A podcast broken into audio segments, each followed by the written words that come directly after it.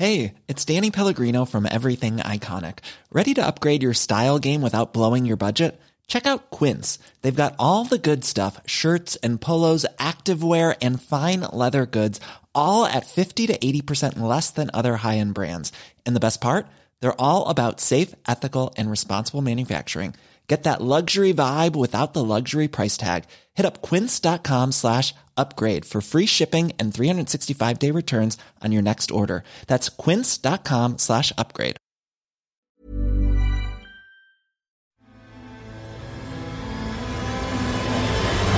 Ang nawawalang apo. Hinila ng batang pipi ang maruming kamisa di chino ng kanyang lulululungan na si Ando. Ariyan ka na pala, Moises, sabi ng lolo sa kanya. Hinawakan ni Moises ang kamay ni Tandang Ando at saka sila nagmadaling umalis, papauwi, hila-hila ang tali ng aso. Araw-araw ay sinusundo ni Moises ang kanyang lolo-lolohan pagkatapos mamalimos maghapon dahil sa hindi nito kayang umuwi mag-isa sapagkat bulag ang matanda. Bago magdilim ay dapat nakauwi na sila dahil marami ng mga katulad nilang palaboy ang nawawala mula ng mabalita na may paggala-galang aswang. Pag-uwi nila sa kanilang barong-barong na bahay, ay naglakad ang matanda papunta sa mesa at may kinakapa. Pampihirap, pinakain mo na naman ba sa asong yan ang tirang pagkain? Hapunan dapat natin yun. Galit na sigaw ni Lolo sa bata. Kung nakakakita lang ang mga mata ko, matagal ko nang pinakain sa aswang yang aso mo. Naupo ang matandang bulag sa mga likabok na papag na kanilang tulugan. Tumabi si Moises sa kanyang lolo at iniabot ang isang basong tubig. Magtutubig na lang muna tayo at di kakasya ang nalimos ko sa labas, sabi ni Lolo. Pagod na ang katawan ng matanda dahil sa paglimos mula umaga hanggang hapon. Habang umiinom ang matanda, ay naupo rin ang aso malapit sa binti ng lolo. Umalis ka dyan. Doon ka lang sa labas matutulog. Wala akong pakialam kahit makain ka pa ng aswang. Galit na sigaw ng lolo at sinipa ang aso. Hinawakan ni Moises ang binti ni lolo upang pigilan ang pagsipa sa kanyang alaga. Paalisin mo ang aso mo. Kasalanan mo kaya wala tayong makain lagi dahil pinakakain mo sa aso lahat. Sigaw ni Tandang Ando kay Moises. Hindi binibitawan ni Moises ang mga binti ni Tandang Ando kung kaya't hinablot ng lolo ang kanyang suot na pudpud na tsinelas at saka ito pinagpapalo ng maraming beses hanggang sa tinamaan ang ulo ng aso. Tumakbo ang alaga ni Moises sa labas ng bahay. Narinig ni Lolo na lumabas din si Moises. Ang kapupunta! Sigaw ng matanda. Naiwan mag-isa ang matandang bulag sa maruming papag at nahiga. Iniisip kung paano sila makakakain bukas at kung paano siya makapanglimos ng mas marami. Kinaumagahan, ay nagabang si Tandang Ando kay Moises para iatid siya sa kanyang pwestong pinaglilimusan. Narinig niyang bumukas ang kanilang pinto na gawa sa yero. Moises, ikaw na ba yan? Tanong ni Lolo. Naramdaman ng matanda ang nguso ng aso na inabot ang tali sa kanyang kamay at bigla itong humatak dahil naglakad na ang aso at sinundan ito ni Lolo. Nagtatampo ka ba sa akin, Moises? Kaya hindi mo hinahawakan ang kamay ko? Tanong ni Lolo sa piping bata. Hindi sanay ang matanda na hindi hawak ang kamay ni Moises tuwing ihahatid siya sa kanyang pwesto para manlimos dahil ang mga mata ni Moises ang nagsilbing paningin ni Lolo. Nang makarating sila sa tabi ng gusali, ay naupo ang Lolo. Moises, Apo, huwag ka namang tampo kay Lolo. Bago ka umalis, hawakan mo muna ang kamay ko. Hindi ko napapagalitan ng aso mo. Lambing ni Lolo. Ngunit hindi ito pinansin ni Moises. Kinapa ng matanda ang katabi niyang aso. Hinawakan nito ang ulo at mukha. Putol pala ang isa mong tenga. Pagpasensahan mo na ako putol ah. Sabi ng matanda sa aso na pinangalanan niyang Putol. Maya-maya, nang marinig ni Lolo na paalis na sila, ay sinabi niya ng malakas, Moises, mamaya bibilhan kita ng pandesal. Di ba gusto mo yon? Dumaan ang buong araw at bago dumilim ay kailangan ng umuwi. Lumapit ang aso kay Lolo. Moises, andito ka na pala. Nagtatampo ka pa rin ba? Nangapa si Lolo Ando sa hangin at nakuha niya ang tali ng aso at sinundan ang gabay nito. Habang naglalakad ay sinusuyo ng matanda ang nagtatampong bata. Moises, huwag ka naman masyadong nagtatampo kay Lolo. Marami lang ako iniisip. Buti pa itong si Putol hindi nagtampo sa akin. Sabi ni Tandang Ando. Inalog niya ang lata na kanyang dala at kumalansing ang mga barya. Heto oh, nakalimos ako ng marami-rami. Pwede na ito makabili ng anim na pandesal. Dumaan tayo sa tindahan bago umuwi.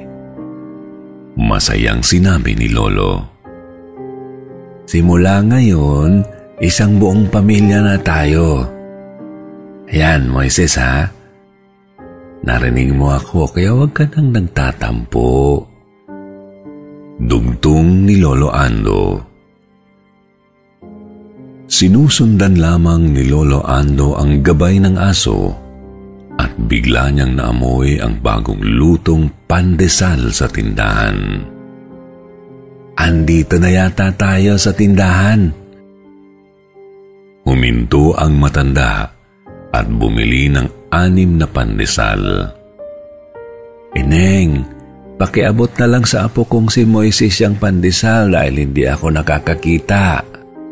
Sabi ni Lolo na ipinagtaka ng tindera dahil wala naman siyang kasamang bata kundi ang aso lamang.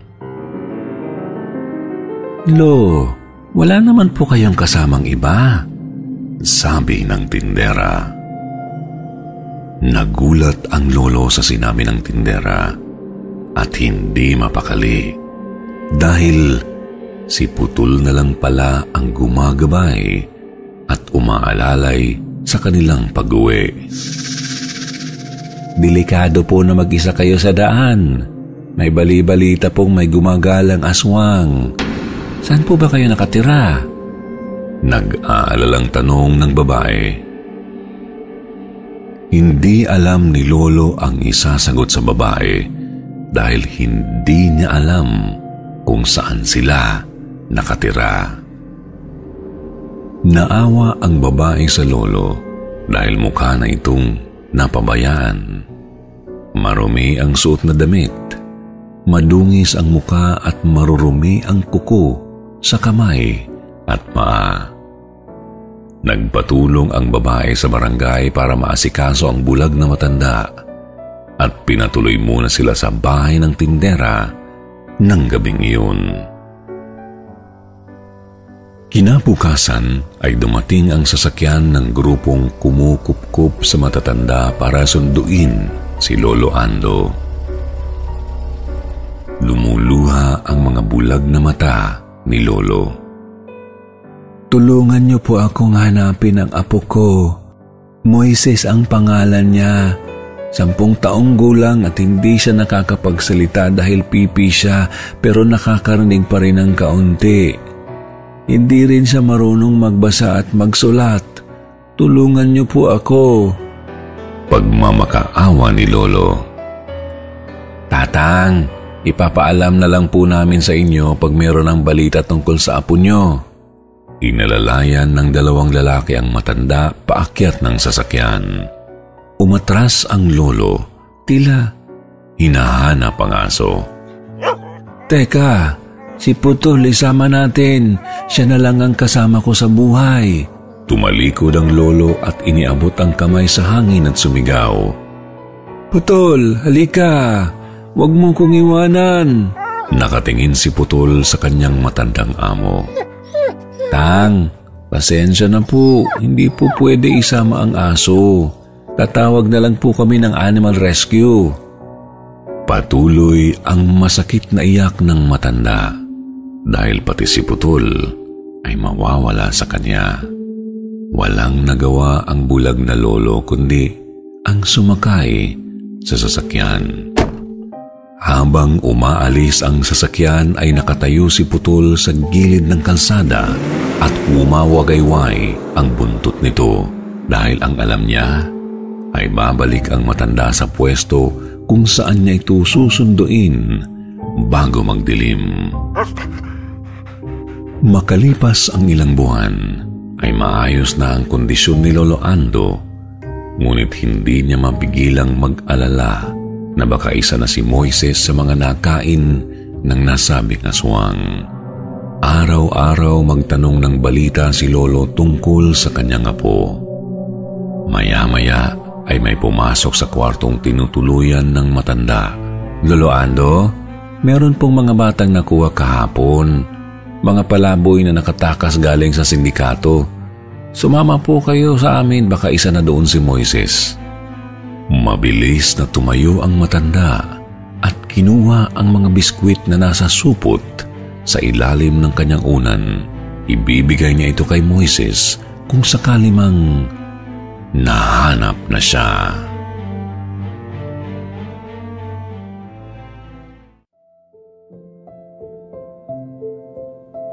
Inisa-isa ni Lolo Ando ang mga batang natagpuan, ngunit wala roon si Moises kung kaya't malungkot siyang bumalik sa kanyang kwartong tinutulugan nang di namalayang may isang lalaking nakasunod pala sa kanya at nagsalita. Lo, bakit kayo umalis ng bahay? Si Randy ito ang apo niyo. Bago nagsimula ang lahat, ito ang istorya ni Lolo Ando.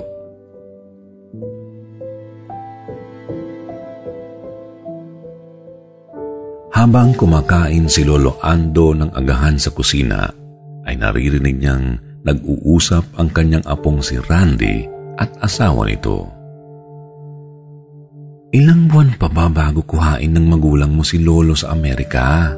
Manganganak na ako sa susunod na buwan. Maganda sana yung kwarto ni Lolo, gawing baby room. Pwede naman siya sa sala muna matulog. Sabi ni Raquel, sa kanyang asawang si Randy. Ewan ko kung kailan kukuhain si Lolo sa Amerika. Basta't ang bilin ay alagaan muna natin siya at huwag ka nga maingay, andyan lang si Lolo sa kusina, baka marinig ka. Sabi ni Randy.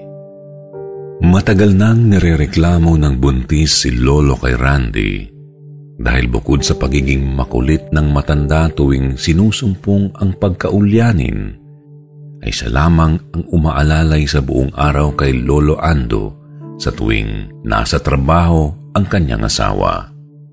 Ang mag-asawa rin ang nauobliga sa gastusing medikal ng lolo dahil sa kanyang glaucoma na pwede niyang ikabulag kapag hindi ito naoperahan.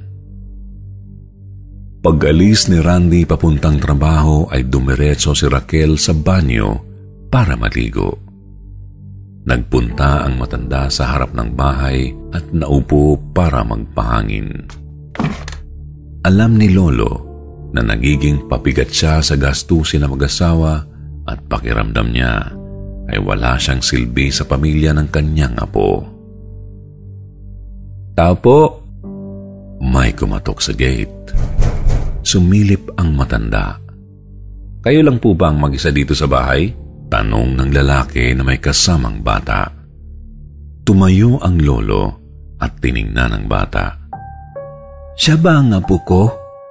Ngumiti ang lalaki at sinabing, Opo, siya po ang apo niyo. Pwede po ba kaming pumasok? Miss ka na po ng apo niyo. Muling sinabi ng lalaki habang tumitingin sa paligid kung may ibang tao. Pinapasok ni Lolo ang dalawa at inalok ng mainom.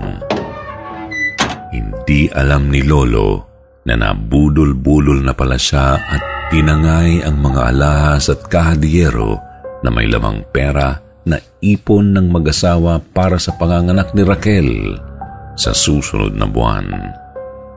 Paglabas ni Raquel sa banyo, ay nagulat siya dahil kalat-kalat ang mga gamit at nakita si Lolo Ando na nakaupo sa sala at sinabing, Bumisita ang apo ko pero umalis na yata.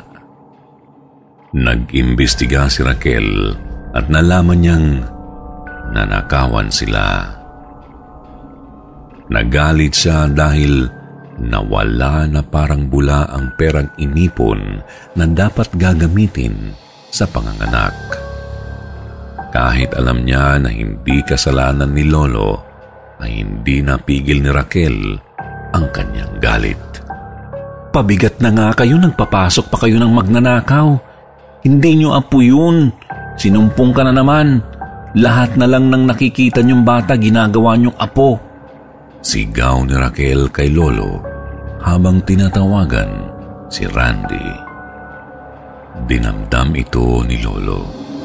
Umalis siya ng bahay at hindi na nakita pang muli ng mag-asawa. Makalipas ang isang taon, ay nakakuha ng balita si Randy na ang kanyang nawawalang lolo ay nasa pangangalaga ng isang home for the aged. Nang makita ni Randy ang matanda, ay nanlumo ito dahil sa laki ng pinayat ng kanyang lolo. Lumapit si Randy.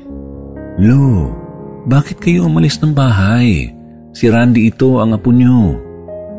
Nakatingin lamang sa hangin ang matanda at kinapa ang mukha niya. Dito nalaman ni Randy na tuluyan ng nabulag ang mga mata ng kanyang lolo dahil hindi na naagapan ang kanyang glaucoma. Niyakap niyang mahigpit si Lolo Ando at sinabing, Lu, wag na kayong maglalayas. Hindi ka na namin pababayaan. Hinatid sila Randy at Lolo Ando sa kwarto kung saan natutulog ang matanda para mag-impake papauwi. Kinapa ni Lolo ang kama at nakuha ang latang yupi. Inabot niya ito kay Randy at nagsabing, Heto Randy, kunin mo itong lata para sa inyo ni Raquel. Kaunti lang itong nalimos ko pero huwag ka mag-alala. Hindi ako titigil hanggat hindi ko kayo nababayaran.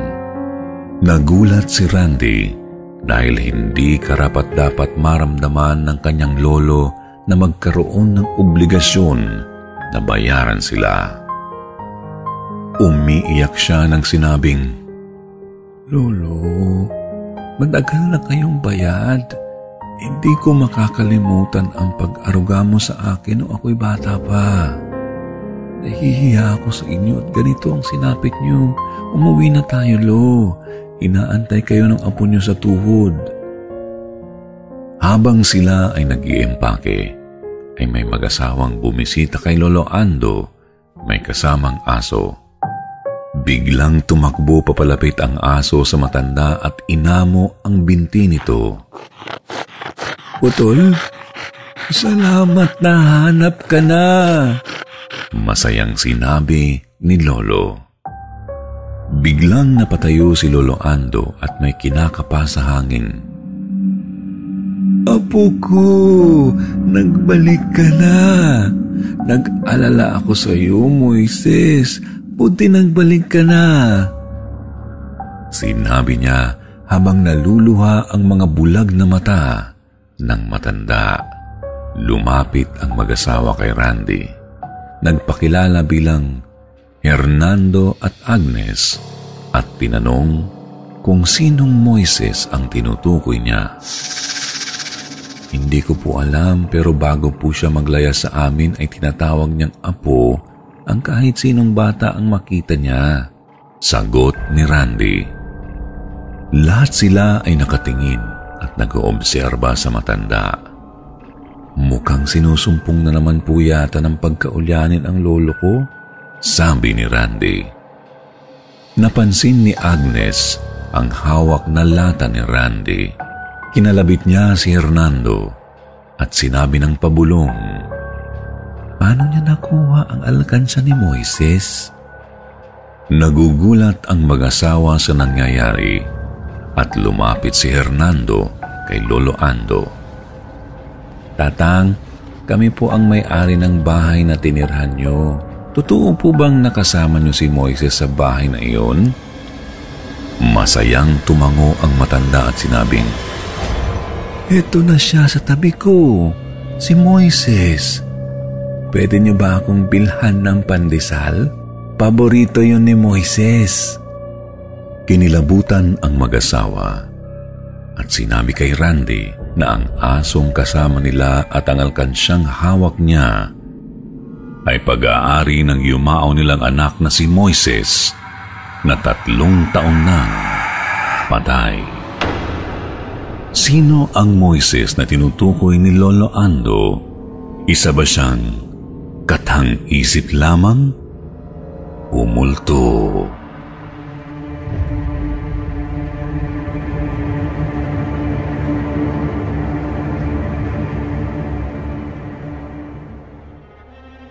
Pag-uwi ni Randy at Lolo Ando sa kanilang bahay, ay sinalubong sila ni Raquel. Bipit ang apo sa tuhod ni Lolo na si Baby Danica na ngayoy lagpas isang taong gulang na. Hindi nakalimutan ni Raquel ang mga huling sumbat kay Lolo Ando kaya't humingi siya ng tawad sa matanda. Pagtapos ng hapunan, ay pinagpahinga na nila si Lolo sa baby room na dati niyang kwarto at pansamantalang tinabi na muna ng mag-asawa si baby Danica sa kanilang kwarto. Nakahanda ng matulog ang mag-asawa at parehong nakahiga na sa kama. Kinwento ni Randy sa kanyang asawa ang mga pangyayari kay Lolo na mayroon siyang tinatawag na apo na nagngangalang Moises na ang matanda lamang ang nakakakita. Naikwento rin niya ang mag-asawang Hernando at Agnes na nagkataon namang may anak rin na Moises ang pangalan, ngunit tatlong taon nang patay. Ha? Nakakaramdam ng multo si Lolo? Gulat na tanong ni Raquel. Hindi agad nakasagot si Randy at nag-isip. Hindi naman siguro.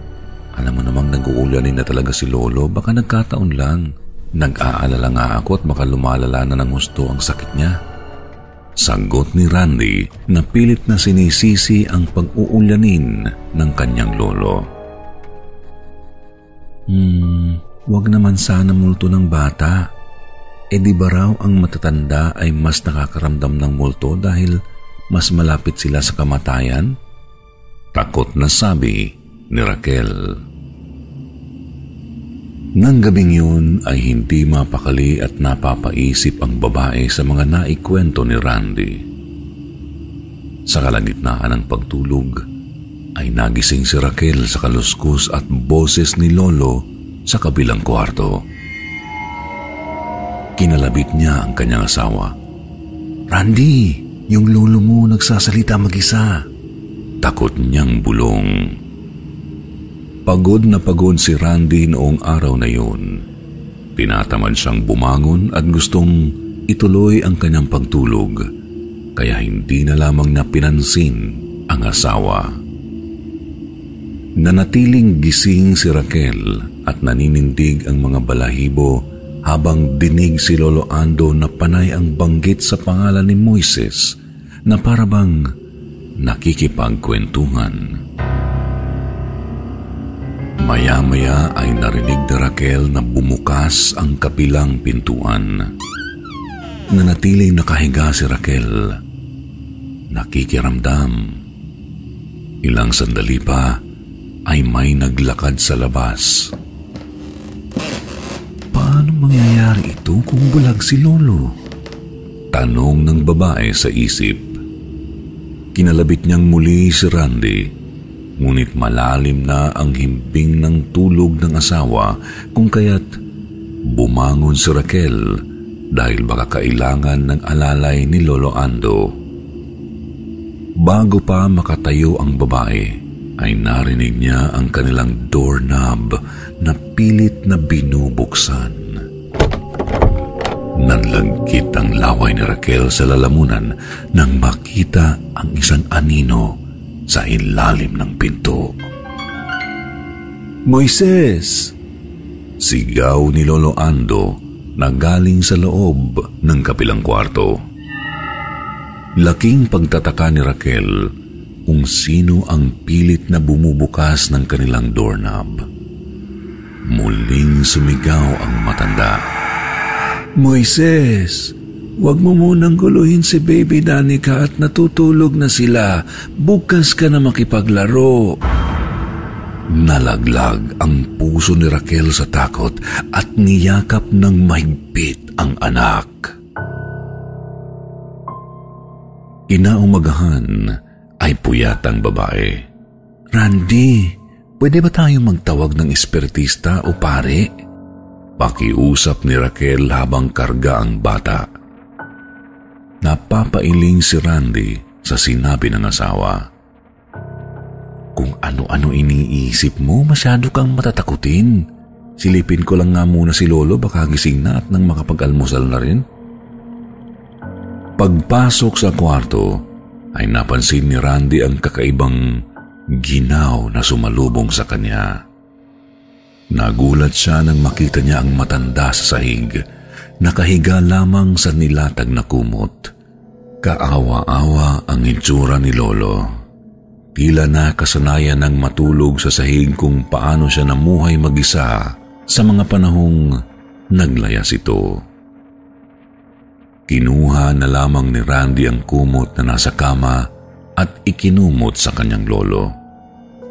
Dumilat ang bulag na mata ng matanda. Randy, ikaw ba yan? Okay lang ako.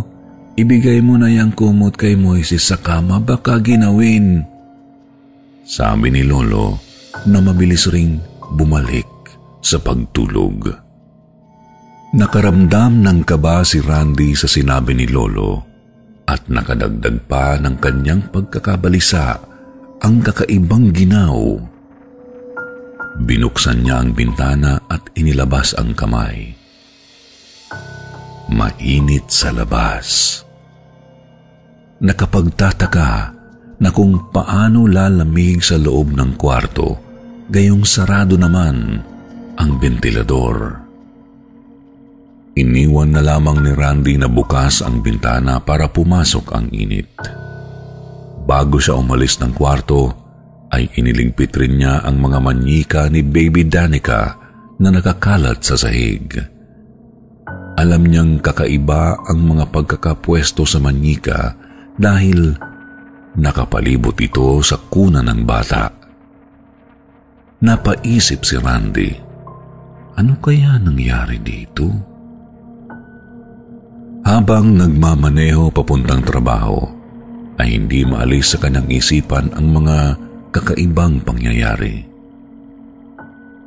Imposibleng paglaruan ng kanyang lolo ang mga manika dahil bulag ito. Sa kanilang bahay naman ay kasalukuyang inaalalayan ni Raquel si Lolo na kumain ng agahan. Nang biglang lumangit-ngit ang pinto sa kwarto ni Lolo.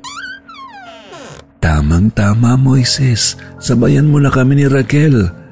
Maghugas ka muna ng kamay mo bago kumain. Bakas ang kasiyahan sa mukha ni Lolo Ando nang sabihin ito Ngunit hindi naman maipinta ang mukha ni Raquel sa takot. Napalunok si Raquel sa matinding pagkapalisa at pilit na nagsalita. Lolo, wala namang ibang tao dito. Sino bang Moises ang sinasabi mo? Hindi maiwasang magsungit ng babae sa matinding kaba habang minamatyagan ang pintuang gumalaw. Raquel, Sagot ni Lolo. Pagbalik ng tingin ng babae sa matanda, ay nakatingin rin ito sa kanyang mata na parang nakikita siya nito. Anong wala? Andito si Moises sa tabi natin. Nakangiting sabi ni Lolo. Kumapit ng mahigpit ang babae sa karga niyang bata.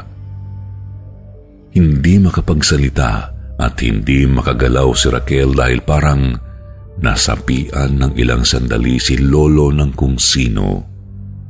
Nag-iba ang ihip ng hangin na nakapalibot sa kanila. Mabigat na presensya ang naramdaman ni Raquel. Gusto man niyang lumabas at iwan si Lolo, ngunit hindi maaari dahil sa kapansanan ng matanda. Maya-maya ay umiyak ng malakas si Baby Danica at nakaturo sa hangin. Nakita ni Raquel ang takot na mukha ng bata na parang nakakita ng taong hindi niya kilala. Sapat na ito para kay Raquel na maniwala na mayroong multong nakapasok sa kanilang bahay. Habang abala si Randy sa trabaho, ay nakatanggap ito ng tawag mula kay Raquel. Hindi ako komportable dito. Nagsasalita na naman ang lolo mo mag-isa. Alam mo naman na matatakotin ako. Tumawag ako ng espiritista at kinuwento ko lahat tungkol sa Moises na yan. Uwi ka na please. Takot na pakiusap ni Raquel. Sumagot si Randy. Ano bang pinaggagawa mo? Tinatakot mo lang ang iyong sarili. Ngunit sa loob ng lalaki ay hindi rin siya mapakali dahil hindi pa din niya makalimutan ang mga nangyari sa mga manyika. Tinawagan din niya si Hernando at Agnes para magpunta sa kanilang bahay dahil kung sakali mang totoong nagmumulto si Moises, ay dapat malaman ng kanyang magulang. Pag-uwi ni Randy, ay natanaw niya si Raquel na nasa labas ng bahay, bitbit ang kanilang anak at takot na takot. Tumakbo ang babae papalapit sa asawa. Yung lolo mo, halos buong araw nagsasalita kausap si Moises. Hindi ko na matitiis ang ganito. Sambit ni Raquel. Iyan ka na naman eh. Padating na sina Hernando at Agnes, pinapunta ko sila dito para sa ikatatahimik mo. Sabi ni Randy habang itinatago ang kanyang pag-aalala. Pumasok ang mag-asawa sa bahay. Oh, ariyan na pala sila. Moises, sige magmano ka at magpasalamat dahil dito na tayo titira. Lalong bumilis ang tibok ng puso ni Raquel sa narinig kay Lolo. Habang inaalalayan ni Randy ang matanda na maupo sa hapagkainan para makakain ng hapunan, ay napansin niya na bukas ang apoy sa gas stove. Raquel, napapraning ka na. Hindi man mong bukas ang stove, madidisgrasya tayo nito. Mabilis na nagpunta sa kusina si Raquel. Nabigla sa sigaw ng asawa dahil ngayon lang niyang narinig na sumigaw ng ganoon kalakas sa galit at hindi niya ito nagustuhan. Huwag kang sumigaw. Puro tinapay pa lang ang kinakain namin ngayong araw. Hindi ko pa ginagamit ang stove dahil dyan sa lolo mo na nagsasalita mag-isa. Pabalang niyang tugon kay Randy. Biglang nakarinig ng busina sa labas ang dalawa sa kalagitnaan ng kanilang bulyawan. Uminahon sila at pinapasok ang bisita. Pagpasok ng mag-asawa ay emosyonal si Agnes dahil naniniwala siyang si Moises ang nakakausap ng matanda. Samantala, si Hernando ay hindi sang-ayon sa kanyang asawa dahil nag-alay sila ng padasal sa kanilang anak noong nakaraang linggo lamang. Moises, anak ko, andito na si Mama. Sabi ni Agnes habang umiiyak. Nahiya si Hernando sa ginagawa ng kanyang asawa kung kaya't pinatahimik muna niya ito. Lumapit si Randy sa mag-asawa at sinabing, nagtawag ang misis niya ng espiritista. Nag-usap-usap ang apat habang si Lolo Ando naman ay kumakain mag-isa sa kusina. Hindi maalis ang mga mata ni Raquel sa matanda dahil napansin niyang nag-iba ang aura ni Lolo. Bigla itong nanahimik at hindi kinakausap ang sinasabi niyang Moises. Tinapik ng babaeng matatakutin ang kanyang asawa. Pakitingnan mo si Lolo sa kusina kung ano ginagawa. Utos ni Raquel. Pinuntahan ni Randy si Lolo at nakita niya itong nakatingala. Walang reaksyong makita sa mukha ni Lolo na parang nakatitig ang mga bulag na mata nito sa kanya. Nag-alangan siyang lumapit sa kanyang lolo sa kakaibang kinikilos nito. Pagkita niya ay bukas na namang muli ang kalan. Nasulyapan niya ang matanda na nakasunod ang mga mata nito sa kanya, wari pinanonood siya. Nakaramdam ng takot si Randy. Agad na pinatay ang kalan at hindi na nagpatumpik-tumpik pa. Dalawang beses na niyang nakitang bukas ang kalan at sapat na itong ebidensya para sa kanya. Sumama yata sa amin ang anak niyon si Moises, sabi niya sa mag-asawa. Nagulat silang lahat at biglang nagsalita ang matanda. Oo, oo, andito nga siya, di ba sabi ko sa inyo. Tumayo ang umiiyak na nanay at muling tinawag ang kanyang anak. Moises, magpahinga ka na. Huwag mo na kaming alalahanin. Lumingon si Agnes kay Hernando. Humingi ka ulit ng tawan sa kanya, Hernando. Baka hindi pa rin siya matahimik dahil sa ginawa mo. Banggit ng asawang umiiyak. Biglang dumating ang espiritista na si Mang Edgar na pinatuloy ni Randy sa loob ng bahay. Pagpasok ng espiritista ay huminga ito ng malalim at nagmasid-masid. Nakasunod kay Lolo ang bata. Bulong niya kay Randy. Naupo ito sa harap nila at muling nagsalita. Umpisa na natin ang pagtawid ni Moises. Nagtirik ng kandila ang espiritista sa gitna ng mesa. Sabay-sabay silang naghawak-hawak ng kamay at ipinikit ang kanilang mga mata sa utos ni Mang Edgar. Nagsimulang mag-orasyon ang matandang espiritista. Maya-maya ay huminto si Mang Edgar Ayaw tumawid ng bata, hindi ko alam kung bakit. Umiiyak lamang si Agnes sa kalungkutan dahil batid niyang nahihirapan ang kanyang yumaong anak. Tatlumpung minuto nang pinipilit ni Mang Edgar na alalayan ang bata na tumawid, ngunit lagi siyang bigo. Tumayo ang espiritista. Moises, anak, pumasok ka sa liwanag, sundan mo lang ang tinig ko. Sigaw niya sa hangin. Naupo siyang muli at lahat ay tahimik nang biglang nagsalita si Lolo Ando. Huwag daw kayong maingay at nagpapahinga si Moises. Lahat ay napatingin sa matanda.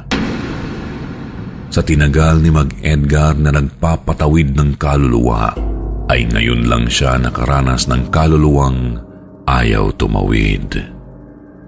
Naisipan niyang manghingi ng tulong sa kanyang kapwa espiritista. Inablot niya ang kanyang telepono at may kinausap ng sandali. Pagkatapos ay humingi siya ng paumanhin sa mag-asawa.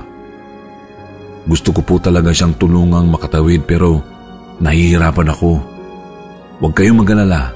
Papunta na po dito ang kakilala kong may kakayahan din sa ganitong bagay.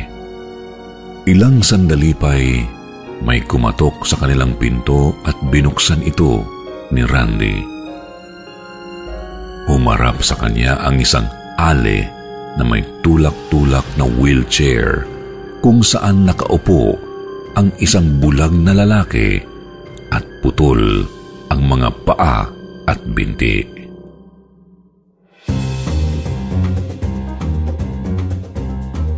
Ako si Lando, ang dating siga ng Kali 13 na walang kinatatakutan.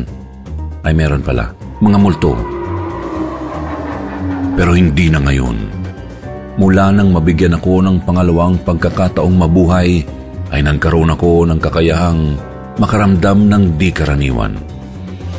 Bulag man ako, pero dilat ang ikatlo kong mata. Basta't problemang paranormal ay lagi akong handang tumulong sa buhay man o patay.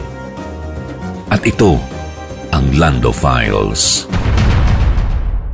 Pagpasok ni Aling Helen at Lando, ay biglang kumunot ang noo ng bulag.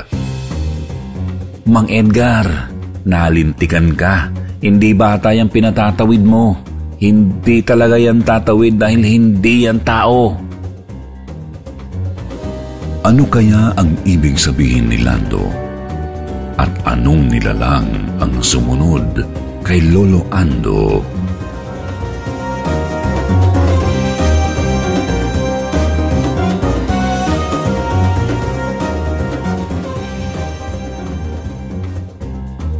Ako si Lando ang dating siga ng Kali 13 na walang kinatatakutan. Ay meron pala, mga multo. Pero hindi na ngayon. Mula nang mabigyan ako ng pangalawang pagkakataong mabuhay, ay nagkaroon ako ng kakayahang makaramdam ng di karaniwan.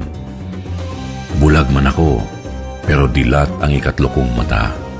Basta't problemang paranormal ay lagi akong handang tumulong sa buhay man o patay. At ito ang Lando Files. Pagpasok ni Aning Helen at Lando, ay biglang kumunot ang noo ng bulag. Mang Edgar, nalintikan ka. Hindi bata yung pinatatawid mo. Hindi talaga yan tatawid dahil hindi yan tao. Natigil ang lahat sa binunyag ni Lando. Anong ibig mong sabihin? Pag-aalalang tanong ni Randy para sa kanyang lolo. Shh! Huwag muna kayong maingay. Pinapakiramdaman ko pa siya. Seryosong banggit ng bulag habang tinutulak ni Aling Helen ang kanyang wheelchair papalapit sa grupo. Lahat ay tahimik, nakaupo at nakapalibot sa mesa habang nakatingin kay Lando. Inaantay ang kanyang susunod na hakbang. Ilang segundo lang ay nagsalita si Lolo Ando sa kusina. Moises, huwag ka dyan sa sala at huwag kang makigulo sa usapan ng matatanda. Nang marinig nila ito, ay hindi na napigil ni Raquel ang pagpatak ng kanyang luha habang karga ang natutulog niyang anak sa balikat. Maya-maya ay tumango-tango ng bahagya ang lalaking bulag. Tila may natuklasan pang iba. Mang Edgar, Ilayo mo muna dito magina, utos ni Lando. Nakiusap si Randy kung maaari din bang ilayo si Lolo Ando sa bahay sa pagkabahalang kung ano pang pahamak ang mangyari sa matanda. Ngunit sa kasamaang palad ay hindi pumayag si Lando. Dito lang ang lolo mo, nakakapit sa kanya ang di kaaya-ayang nilalang. Patuloy lamang sa paghikbi ang nangungulilang ina na si Agnes para sa kanyang anak na si Moises. Baka pwede na rin kaming umalis. Wala, wala naman pala dito ang anak namin. Banggit ni Hernando. Hindi kayo pwedeng umalis. Ikaw ang pasimuno ng lahat. Mabilis na tugon ni Lando nang walang alinlangan. Nagsalubong ang kilay ni Hernando dahil hindi niya nagustuhan ang maangas na tono ng pananalita ng bulag. Anong ako? Paano ka nakakasiguro dyan? Hindi mo naman ako kilala at hindi ko sigurado kung dapat kang pagkatiwalaan. Inawakan ni Agnes ang kamay ni Hernando upang siya'y pakalmahin dahil sa takot niyang sumiklab ang galit ng asawa. Alam niya kung paano magalit ng matindi si Hernando. Mauna na kami!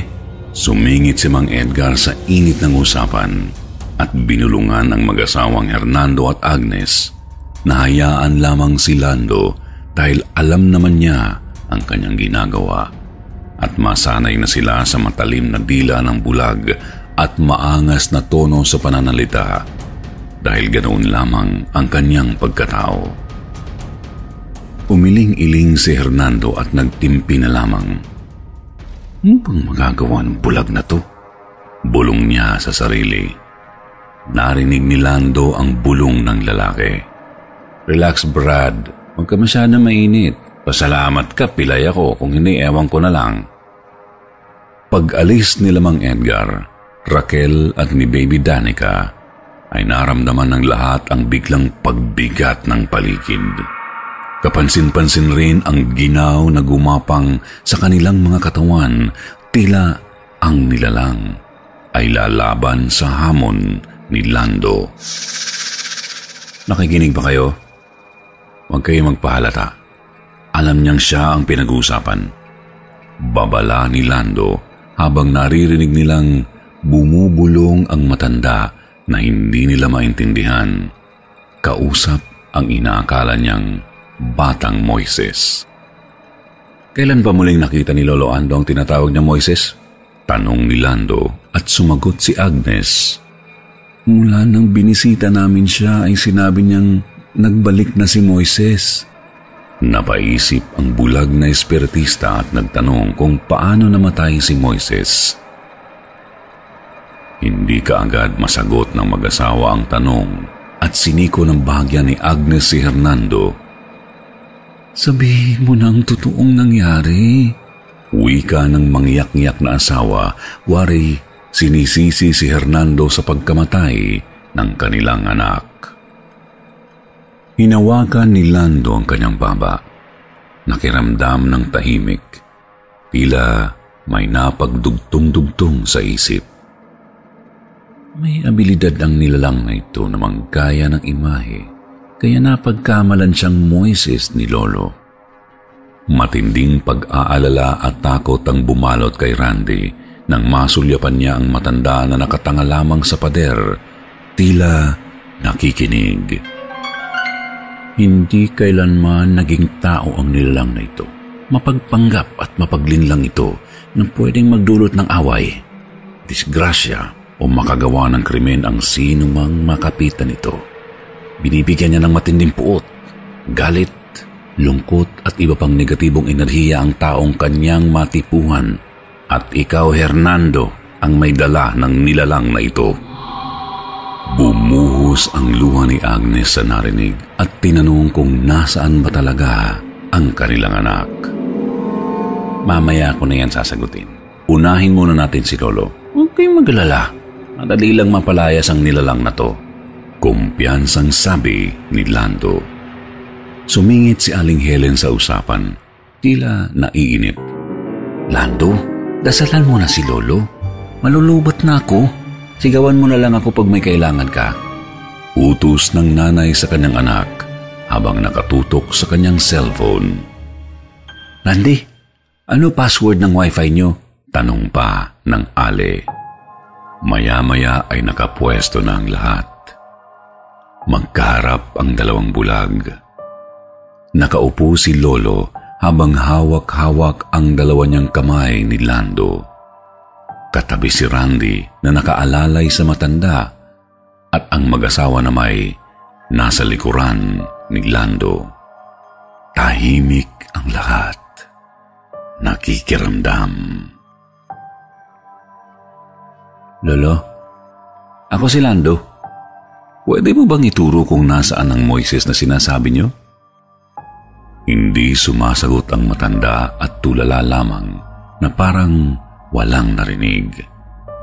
Mahigpit na kumapit si Agnes sa kanyang asawa sa takot dahil sa kakaibang akto ng matanda nang tumulo ang laway nito na pinunasan ni Randy. Natanto ni Lando na sumapi ang nilalang kay Lolo Ando. Balisang nakatutok ang lahat sa mga pangyayari. Nay, pakikuha ang bote ng gin. Sigaw ni Lando. Hindi agad nakasagot si Aling Helen. Hindi niya narinig ang tawag ng anak dahil sa abala ito sa kanyang telepono.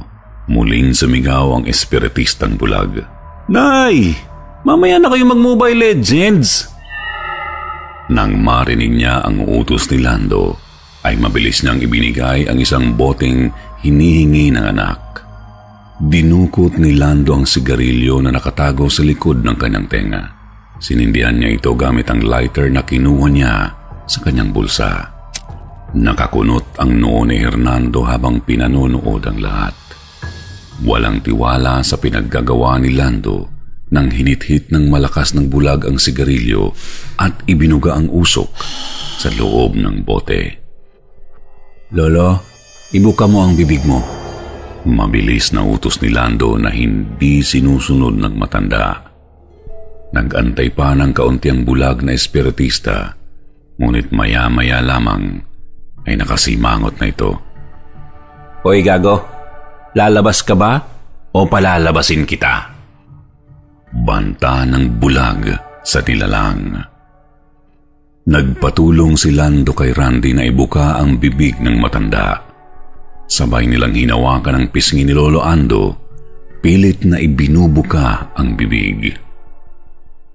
Pumipiglas ang matanda. Masakit para kay Randy ang makitang nahihirapan ang kanyang lolo, ngunit handa siyang gawin ang lahat mapaalis lang ang masamang elemento na nakakapit sa matanda. Bumitaw si Lando sa pagkakahawak sa pisngi ng matanda nang naramdaman niya ang pagninig ng bote ng gin. Senyales para sa kanya na magsisimula na ang paghigop. Umikot-ikot ang puting usok sa loob ng bote. Gumapang paitaas at lumabas sa butas. Pumasok ang puting usok sa loob ng nakabukang bibig ng matanda. Maya-maya ay kumapit ang lolo sa bisig ni Randy. Nagsimulang umubo, dumuwal at dumahak ang matanda. Tila agresibong hinihigop ng usok papasok sa bote ang kung anumang iluluwa ni Lolo. Nanlaki ang mga mata ni Hernando at Agnes nang iluwa ng matandang bulag ang itim na likido. Malapot at may buo-buong laman ang pumasok sa loob ng bote ng gin kasabay ng puting usok. Namumula na ang mukha ng matanda. Nahihirapang huminga ngunit hindi pa rin tapos ang kanyang pagluwa. Sa mga oras na ito, nakaramdam ng pagdududa si Randy sa kakayahan ni Lando nang masaksihan niyang naghihirap ang kanyang inosenteng lolo habang hinahagod ang likod ng matanda. Muli pang umubo ang matanda at sa pagluwa ng huling patak na pumasok sa loob ng bote ay nagsimulang mamuo ang itim na likido.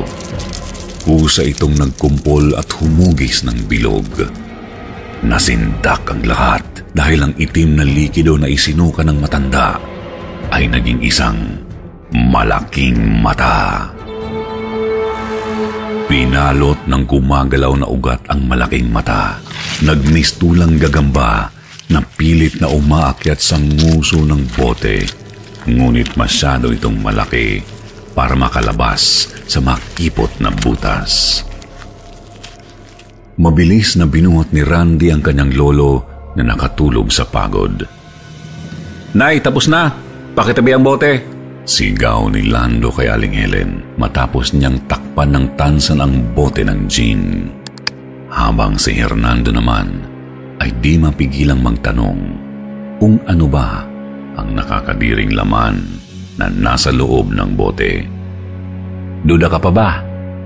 Tanong ni Lando na hindi sinagot ng lalaki. Parte lang yan ng nilalang.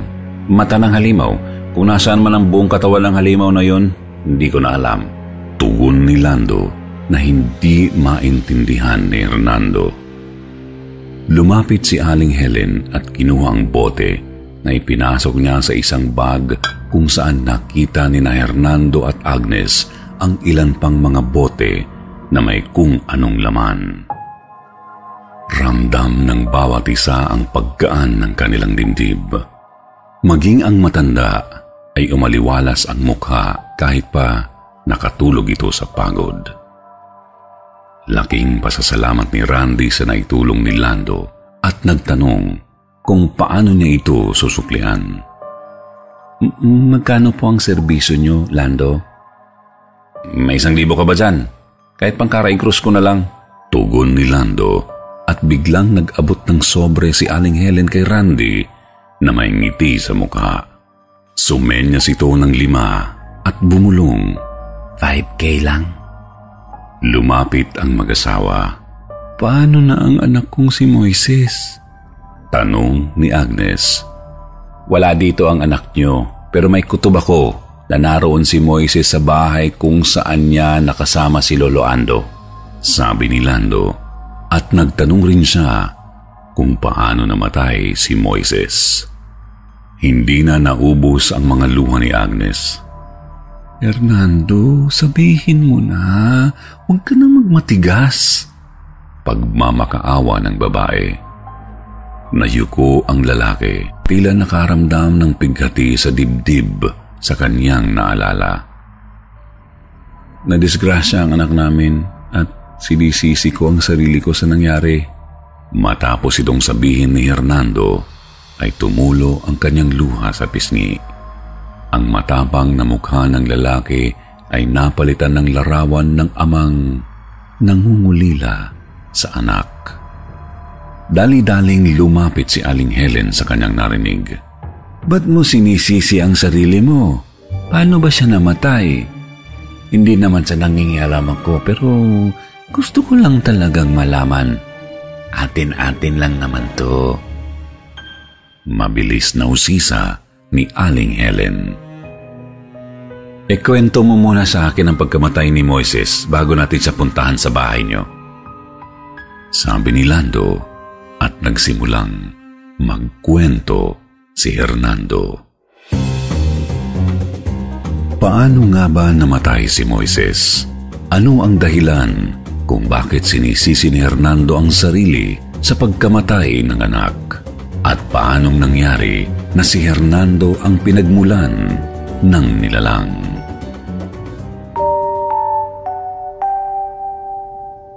Malapit nang mapuno!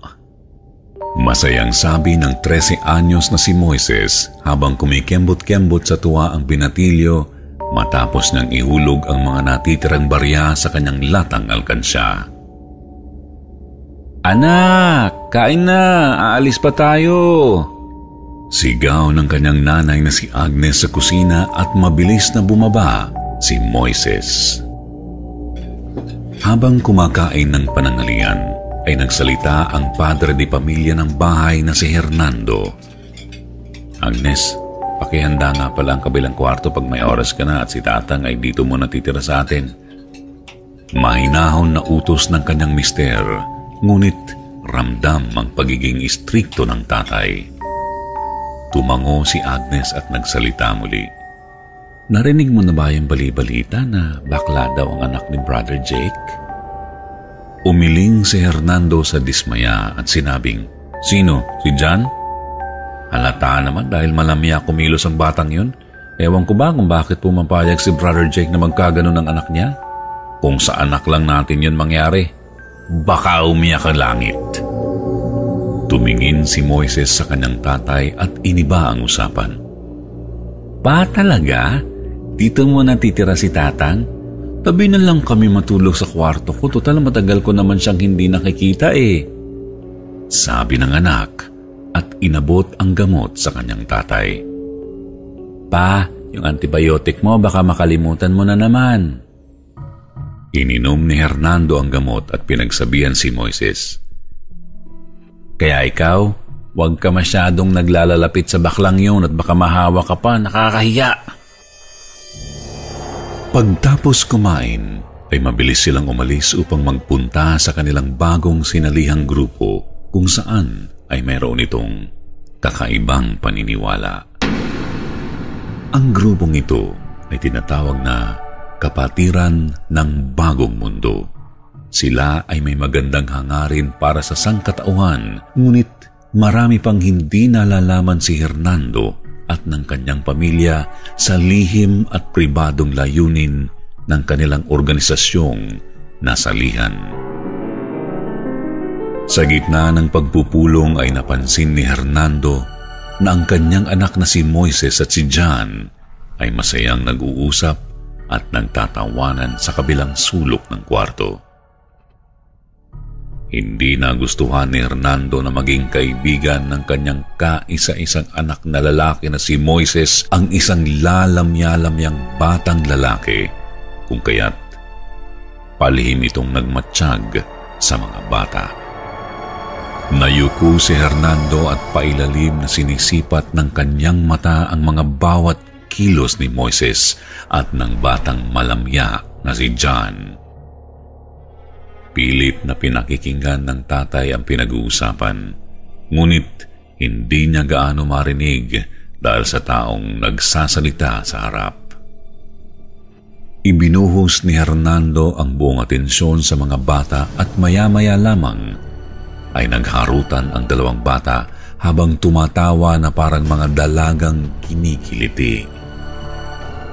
Dahan-dahang umapaw ang galit ni Hernando, ngunit Kinimkim na lamang niya ito dahil sila ay nasa publiko. Pag-uwi nila ay ramdam ni Moises ang galit ng kanyang tatay dahil hindi siya nito kinikibo sa sasakyan buong biyahe papauwi. Bago pa man siya magtungo sa kanyang kwarto para magbihis, ay may di inaasahang tanong na matatanggap si Moises na manggagaling sa kanyang ama. Bakla ka ba? Ano yung nakita kong ginagawa niyong dalawa ni John? Nanggagalaiting tanong ni Hernando habang nanlilisik ang mga mata sa galit. Lumapit si Agnes sa kanila, tila nalilito sa usapan. Hindi makasagot si Moises sa kanyang tatay dahil hindi pa siya handang ipagtapat ang kanyang pagkatao. Maliban dito ay alam niya kung paano magalit ang kanyang tatay. Parang halimaw na walang kinatatakutan. Ilang sandali pa ay tahimik pa rin ang bata. Nakayuko, pinagpapawisan ng malagkit sa takot. At si Hernando naman ay nakakatunog na sa hindi pag-imik ng bata. Sumigaw siyang muli. Hindi ka sasagot?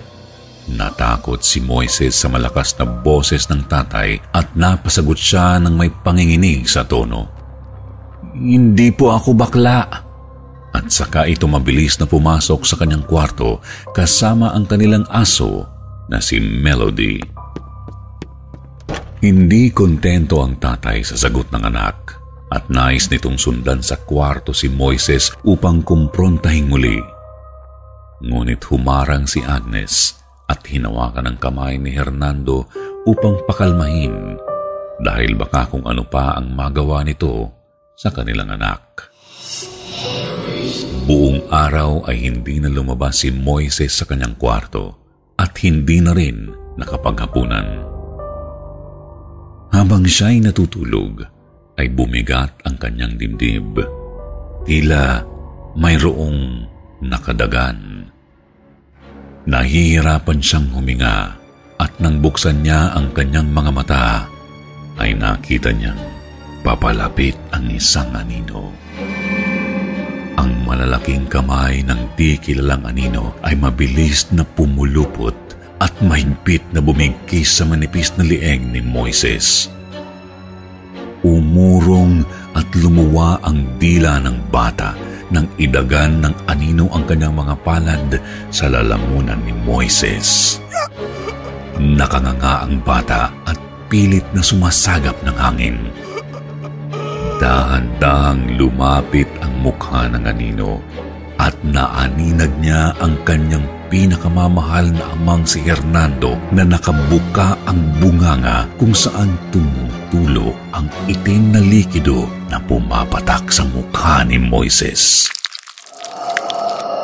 Biglang napaupo si Moises, hinahabol ang hininga at hawak ang dibdib. Sa kanyang tabi ay nakaupo ang alagang aso, mahinang umuungol sa lungkot at takot. Kinagan ng asong si Melody si Moises sa kamay upang magising sa masamang panaginip. Salamat, Melody. Niligtas mo ako sa masamang bangungot. Sambit ng batang hinihingal. Nahiga muli si Moises at naisipang muling matulog. Ngunit binabagabag siya ng kanyang napanaginipan. Hindi mawari kung paano haharapin ang kanyang ama bukas sa takot na magupit ng kamay na bakal. Nagmuni-muni ng sandali ang bata sa katahimikan ng paligid. Maya-maya pa ay narinig niyang nagsara ang kanyang pinto at sa kanyang paglingon ay naaninag niya ang anino sa ilalim ng pintuan na naglakad papalayo. Kinabukasan ay nagising si Moises sa malakas na kalabit ng kanyang tatay. Bakla ka ba o hindi? Tumambad sa mukha ng bata ang nakakalunod na tanong at tila hindi pa rin humupa ang galit ng ama. Hindi maibuka ng anak ang bibig sa takot Dinuro ni Hernando ang wala niyang imik na anak. Kinahihiya kita! Wala sa lahi namin ang bakla! Galit na galit si Hernando habang si Agnes naman ay nasa kusinang naririnig ang sigawan. Nag-aalala, ngunit hindi alam kung paano pigilan ang galit ng asawa kung kaya't pinili na lang ang manahimik. Lumabas si Hernando, kinandado at kinadena ng maigi ang pinto ng kwarto. Huwag kang lumabas ng kwarto hanggat hindi ka nagiging lalaki! Banta ng tatay. Nagsimulang umiyak si Moises sa loob ng kanyang kwarto. Mas importante pa sa iyo ang sasabihin ng ibang tao kaysa tanggapin niyo ang totoo na bakla ako. Binulong na lamang niya sa sarili habang yakap ang aso. Nagtungo sa kusina si Hernando upang inumin ang kanyang gamot. Papatayin ako ng anak mo sa kahihiyan, sabi ni Hernando kay Agnes at saka sila mabilis na umalis. Ilang oras ang lumipas ay tumahan din si Moises katabi ng kanyang aso. Kasalanan ba ang maging bakla? Bakit ganito na lang kung itaboy ako ng sarili kong tatay? Sinasabi niya habang hinihimas ang ulo ng aso. Buti pa itong si Melody, hindi ako inuhusgahan. Dugtong niya. Nagtatampo si Moises sa kanyang nanay na kung bakit hindi niya pinigilan ang kanyang tatay na ikulong siya sa kwarto. Kung nandito lang si tatang, siguradong hindi yun papayag na ikulong ako dito. Pagdating niya, may kakampi na ako. Maya-maya pa'y kahol ng kahol si Melody.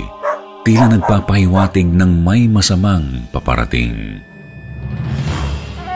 Ilang sandali pa'y nakaamoy si Moises ng usok galing sa loob ng bahay. Pinilit niyang buksan ang pinto pero nakakadena ito at may narinig siyang malakas na putok galing kusina. Bumilis ang tibok ng kanyang puso. Kinalampag at pinagsisipa ang pinto ng malakas pero hindi pa rin niya ito mabuksan. Nang makita niya ang itim na usok na gumapang sa ilalim ng pinto ay kinuha niya agad ang aso at pinilit niyang inilusot sa bintana para makalabas. Sumabit ang isang tenga ng aso at naputol ito. Sa mga oras na ito ay malaki na ang sunog ng kanilang bahay habang si Hernando at Agnes ay walang kaalam-alam at abala sa pagpupulong na kung paano nila mapaparami ang kanilang miyembro. Nakita ng mag-asawa na tumatawag si Moises sa kanilang cellphone. Pero hindi nila ito pinapansin at pinatay ang telepono dahil nasa kalangitnaan sila ng diskusyon. Nang matapos ang pagpupulong, ay nakita ng mag-asawa na maraming beses tumawag si Moises.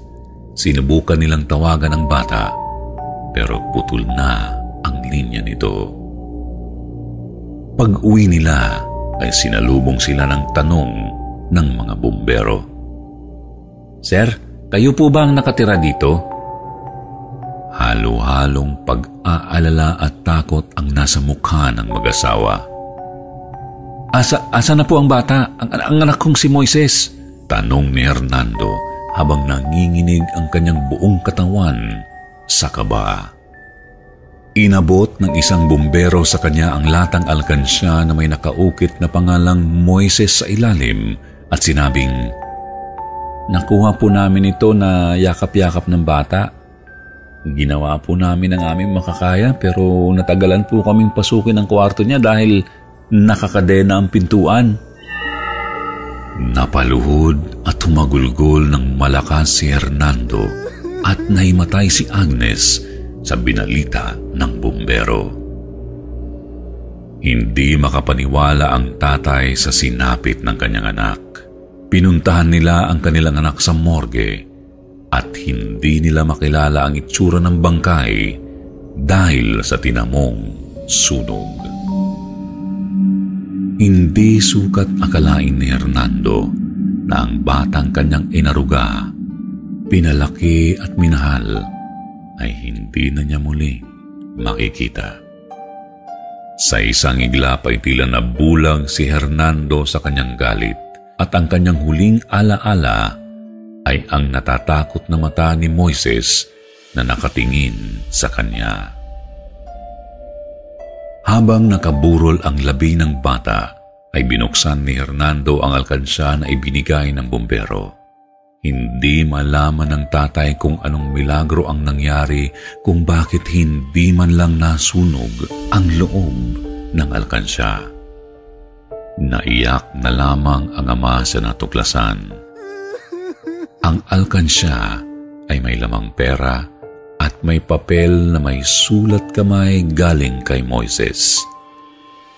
Savings for Papa's Surgery. Ang alkansyang lata na iniabot ng bumbero ay ipon ni Moises para sa operasyon ng kanyang tatay dahil sa kanyang sakit.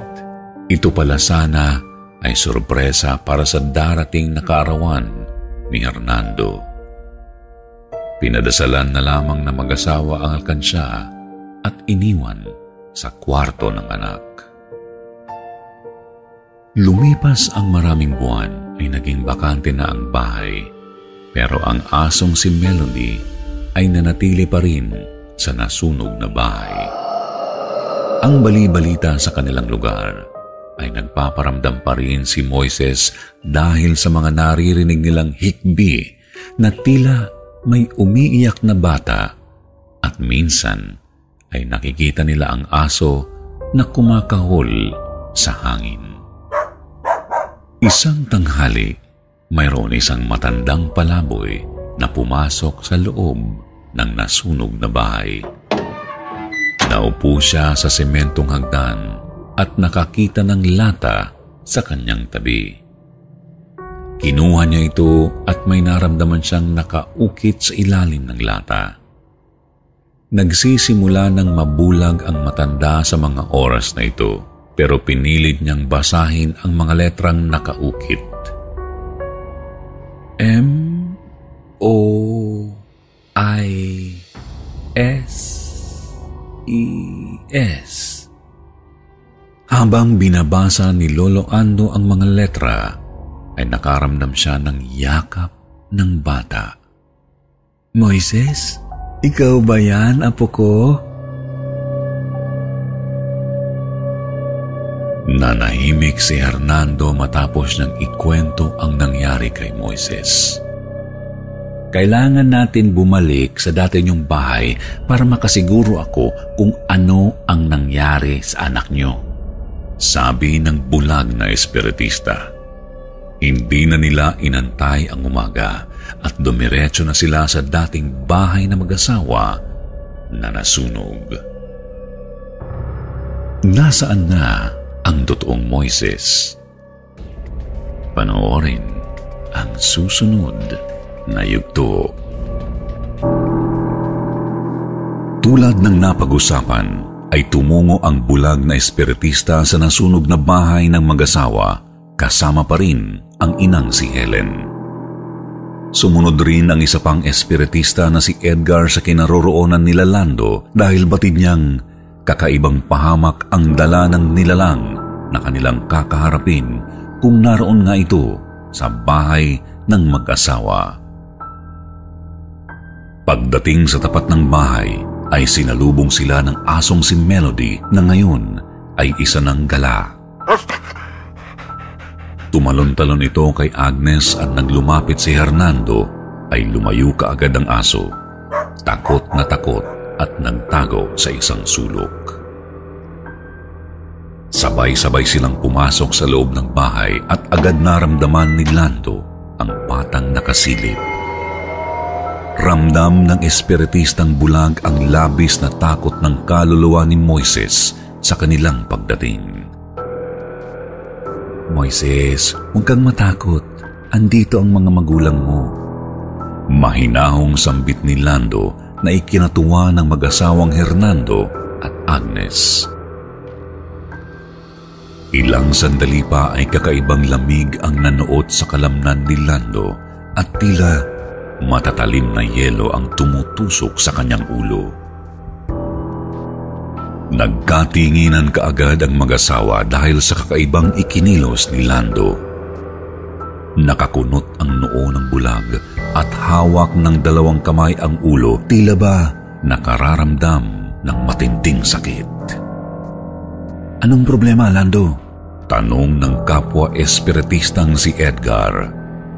Hindi muna sumagot ang bulag na lalaki. Sa halip ay dinukot nito sa bulsa ng jacket ang maliit na krus at rosaryong kulay itim. Isinuot rin ni Lando ang isang kwintas na may palawit na hugis at sulok na may mata sa gitna. Inaasahan ni Lando na lalapit ang bata sa kanila. Sa halip ay lumayo lalo ang kaluluwa ni Moises. Humihingi ng tulong, tila takot na takot na ipinagtataka ng bulag. Kaigar, buksan mo na ang libro ng pagtawid. Narito ang bata at humihingi siya ng tulong. Sabi ni Lando. Teka, huwag niyo muna siyang patatawirin. Gusto ko siyang makausap sandali. Gusto kong humingi ng tawad sa kanya.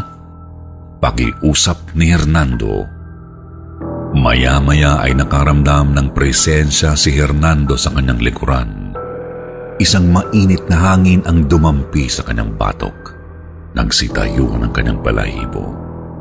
At nang dingunin niya ito, ay nasa likod na pala niya ang ginang na si Helen at nagsalita. Sige Hernando, kausapin mo muna si Moises. Tukay lang.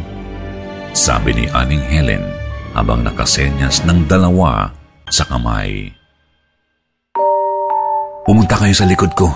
Humawak kayong pareho sa aking balikat at ako ang magiging tulay para makakonekta kayo sa inyong anak. Talian nyo, limitado lang ang oras natin. Maotoridad na utos ni Lando. Sinunod ng mag-asawang Hernando at Agnes ang sinabi ng bulag na espiritista. Pumikit din ang mga ito gaya ng sabi ni Lando. Sabihin niyo na ang gusto niyong sabihin. Nakikinig na siya. Mauna kay Hernando, total ikaw naman ang may kasalanan ng lahat ng ito. Nakaramdam na naman ng inis si Hernando sa paninisi ng bulag. Ngunit ipinagsawalang bahala na lang niya ito. Moises, anak, ako to si Papa. Salamat at makakatawid ka na ng maayos. Miss na miss ka na namin ng nanay mo. Patawarin mo ako sa mga... Biglang naudlot ang pakikipag-usap nila sa batang si Moises nang makarinig sila ng mga yabag. Mahihina at malalakas na yabag sa kanilang itaas na tila naghahabulan kahit pa nabutas na ang sahig ng ikalawang palapag ng bahay. Napatingala ang lahat sa pagkabigla. Alerto at takot na sinusundan ng kanilang mga mata ang mga naghahabulang yabag. Tanaw lamang ang kabilugan ng buwan sa butas na bubungan ng nasunog na bahay. Muli na namang naramdaman ni Lando ang talim ng lamig na tumutusok sa kanyang ulo, wari binibiyak. At pagkapa niya sa kanyang ilong, ay mayroong dugong tumutulo. Napansin ito ng kanyang nanay at mabilis na huminto sa pagse-cellphone si Aling Helen upang alalayan ang anak. Anong nangyayari? Kapit kamay na tanong ng mag-asawa. Napapaatras at nakatingala pa rin. Pinakikiramdaman ang mga mabibigat na pag-apak na nagdudulot ng bahagyang pagyanig ng bahay. Dinig ang langit-ngit. Animoy, naroon pa rin ang sahig sa ikalawang palapag kahit wala na. Napalunok na lang sa kaba si Mang Edgar. Lumarawan sa isip ng espiritistang bulag ang dahan-dahang paglabas sa likod ni Hernando ng isang imahe ng malaki at matabang lalaki na mayroong malaking bunganga. Sa loob ay nakasabit ang tatlong dila. Nagpahiwatig ito kay Lando na tahimik na nagtatago sa anino ni Hernando ang nilalang na ngayoy humahabol sa kaluluwa ng bata. Kung kaya't kinoon na lamang ang takot ng kaluluwa ni Moises sa kanilang pagdating dahil sa sila mismo ang naghatid ng mapahamak na nilalang sa bata.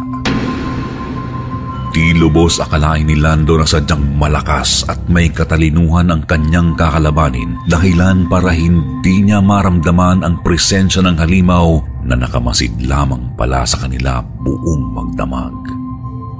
Ngunit hindi dinapuan ng panghihina ang kalooban ni Lando. Bagkus, buong tapang niya itong haharapin at hahamunin ang nilalang. Dinig ni Lando ang umiiyak at nagsusumamong bata at ang igik ng malaking elemento, wari mabangis na hayop na humahabol kay Moises. Inahabol ng halimo ang bata. Kailangan na nating magmadali dahil kapag nabigo tayo ay kakainin niya ang kaluluwa ni Moises. Kailangan makatawid na ang bata bago pa magtagumpay ang nilalang. Sigaw ni Lando sa mga kasamahan. Sa loob ng kanyang isip, ay napuno ng naglalagablab na apoy ang paligid. Humangin ng balakas at nahati sa gitna ang maalab na apoy sa kung saan lumitaw ang isang anino ng tao na tumatawag sa kanya. Mahinahon siyang hinihikayat sa isang bandang sulok ng bahay. Hinawakan ng bulag ang gulong ng kanyang wheelchair at sinundan ang kung anong puwersa gumagabay sa kanya. Nakasunod ang mag-asawa at si Mang Edgar kay Lando hanggang sa marating nila ang likod ng bahay. Bakit tayo nandito? Sabi ni Agnes habang mahigpit na nakakapit sa asawa at bakas ang pagkasindak sa mukha. Dinampian ng halik ng bulag na espiritista ang palawit ng kwintas at may ibinulong doon. Hawak ni Lando sa kanang kamay ang rosaryo at sa kaliwa naman ay ang maliit na krus. Mabilis ding binuklat ng kasama nitong si Edgar ang itim na libro. Sinimulan ng dalawa ang pagpapatawid sa bata. Sa pamamagitan ng kakayahan ni Lando, nakagawa ito ng harang na nagsilbing proteksyon sa bata upang hindi makain ng halimaw. Hindi ito nagustuhan ng nilalang at pilit na inaatake si Lando upang pahintuin. Ngunit hindi ito makalapit kay Lando dahil sa kanyang anting-anting. Kung ano-anong orasyon at dasalang naririnig ni Hernando at Agnes na hindi nila maintindihan.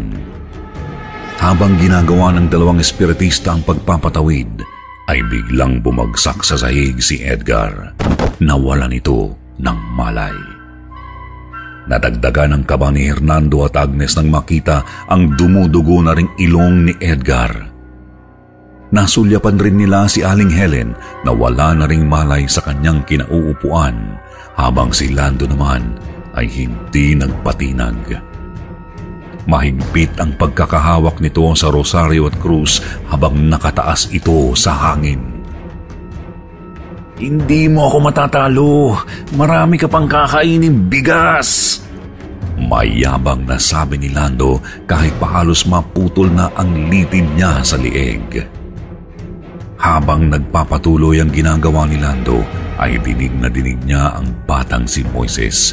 Umiiyak pa rin ito at parabang umiilag sa bawat tangka ng halimaw. Ako si Lando, ang dakilang espiritista, hindi ka mananalo sa akin. Pag-uulit niya at ilang sandali lang ay nagsalubong ang kilay ni Lando nang maramdaman niyang Dalawa na ang kaluluwa na nakikita niya. Isang bata at ang anino na nakita niya kanina ay kaluluwa pala ng isang matanda.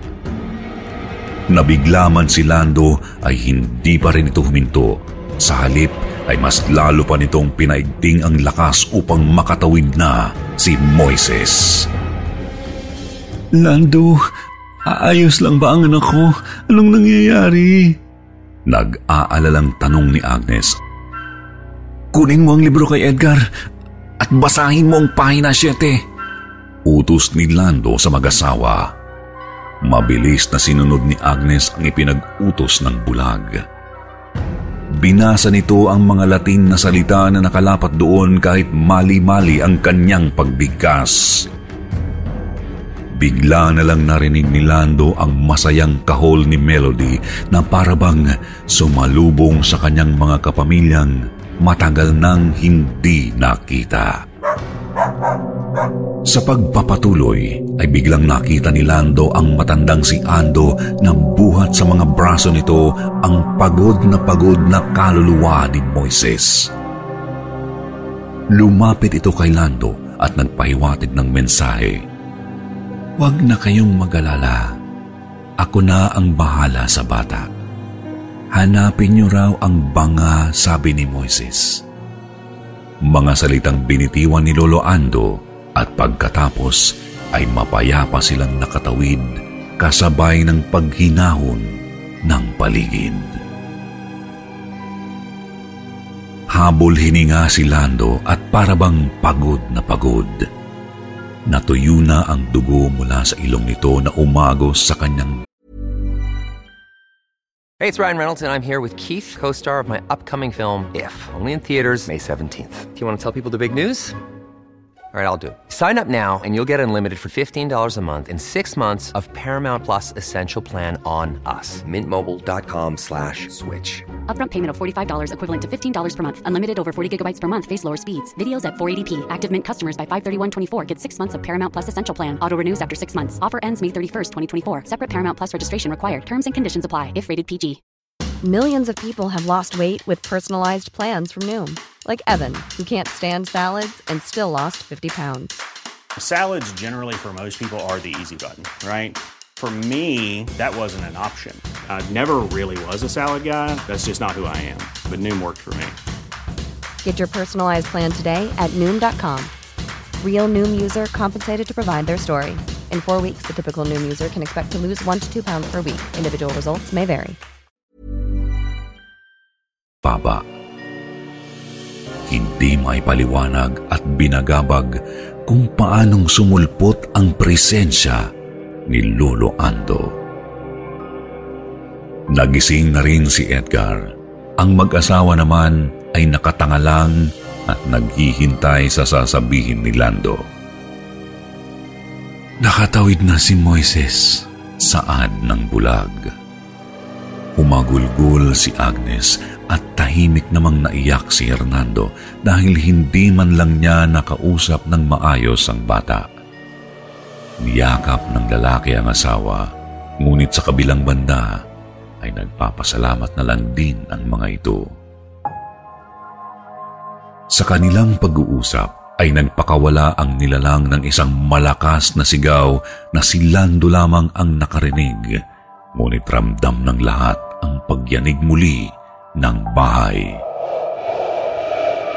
Maya-maya ay nasaksihan ng bulag na muling bumalik ang halimaw sa kanyang lungga. Ang katawan ni Hernando na nagmistulang taguan ng nilalang na siyang nagpawala ng malay sa lalaki at lumagapak sa sahig.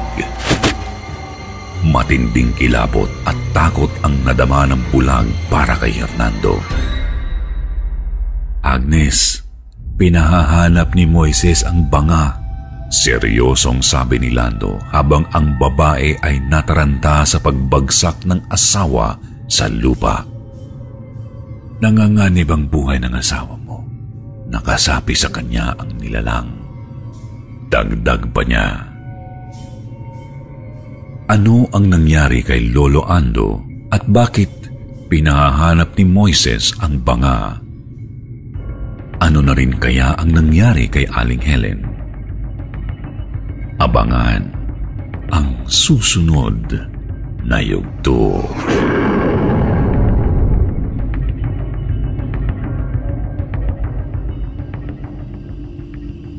Nanganganib ang buhay ng asawa mo. Nakasapi sa kanya ang nilalang. Babala ni Lando kay Agnes na nakaalalay sa kanyang asawang si Hernando na nakahandusay sa sahig at si Mang Edgar naman ay takot na tinawag ang bulag. Lando, ang nanay mo walang malay.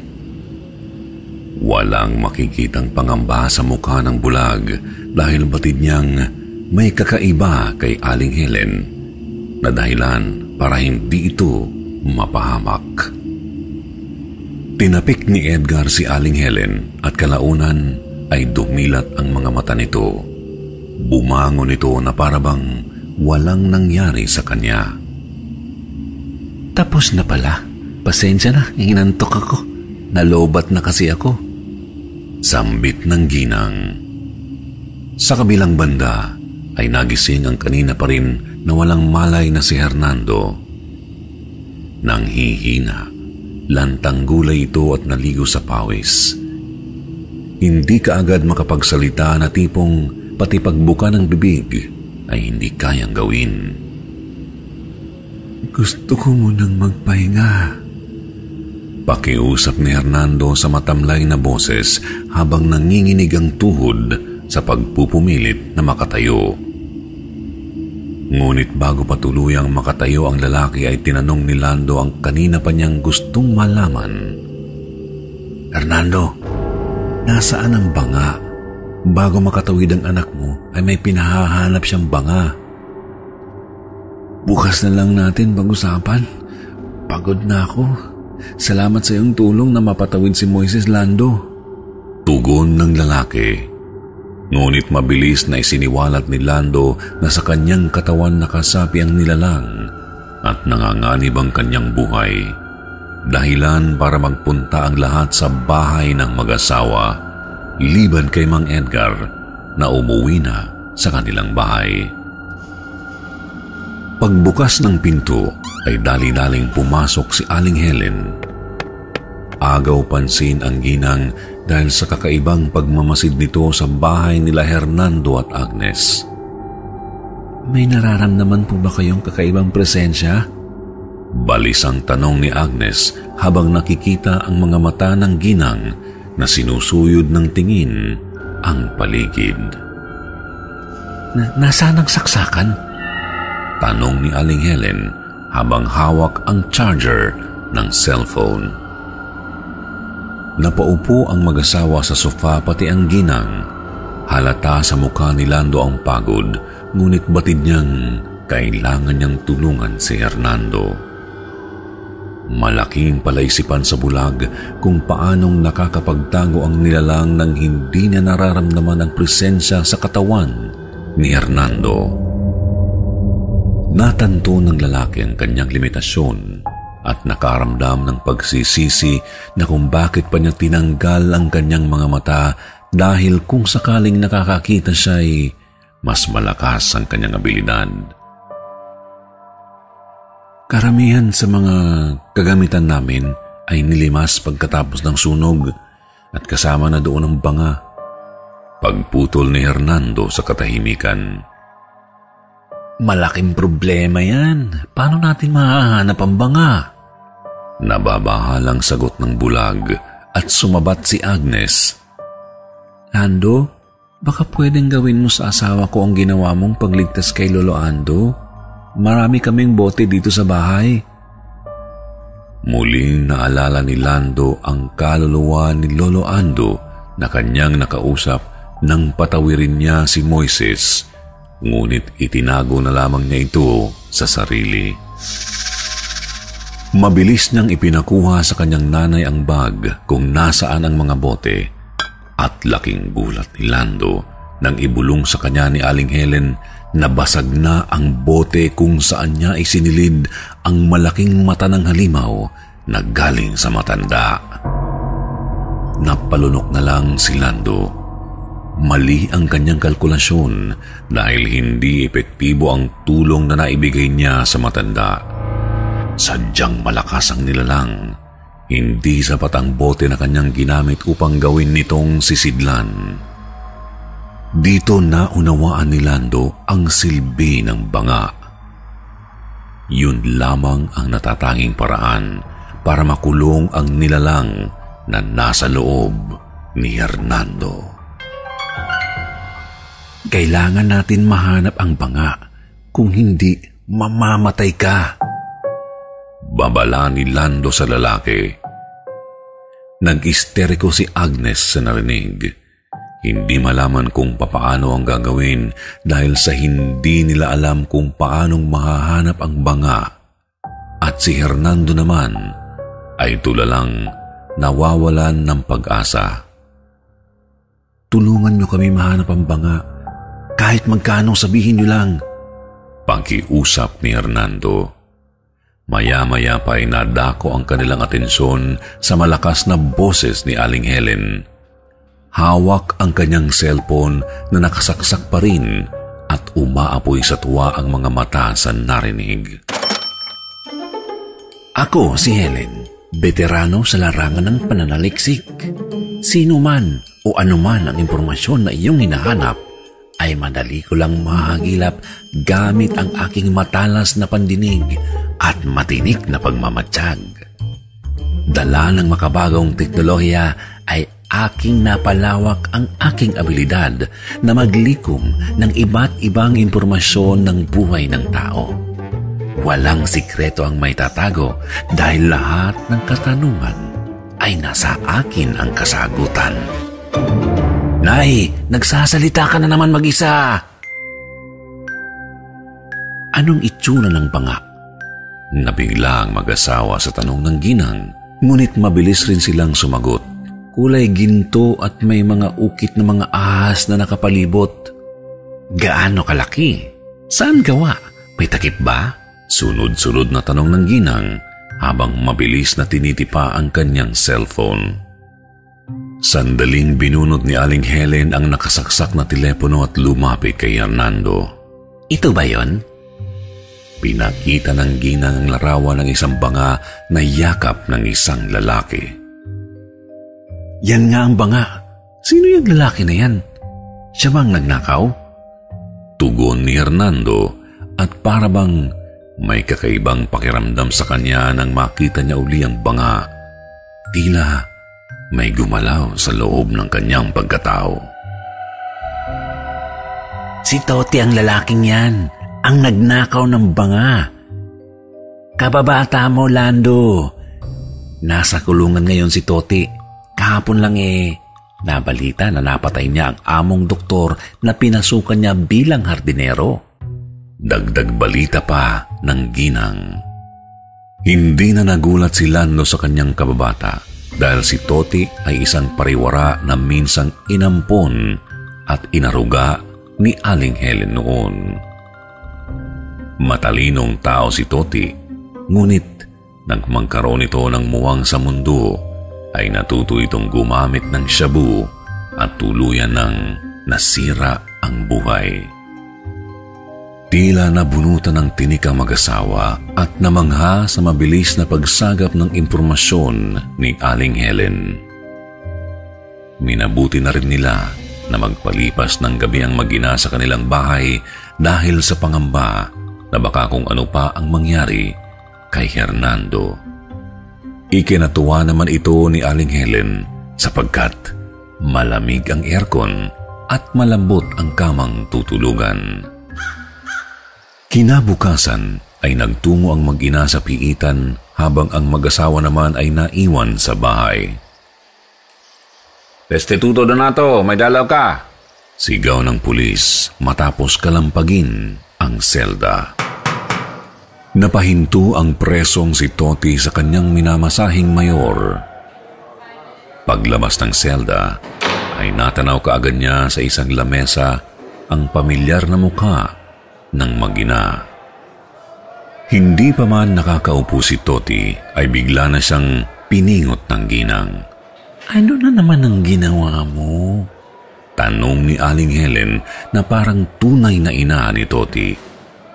Nagkibit balikat lang si Toti dahil sa wala naman raw itong kasalanan at napagbintangan lamang. Idol! Lando! Ano natin?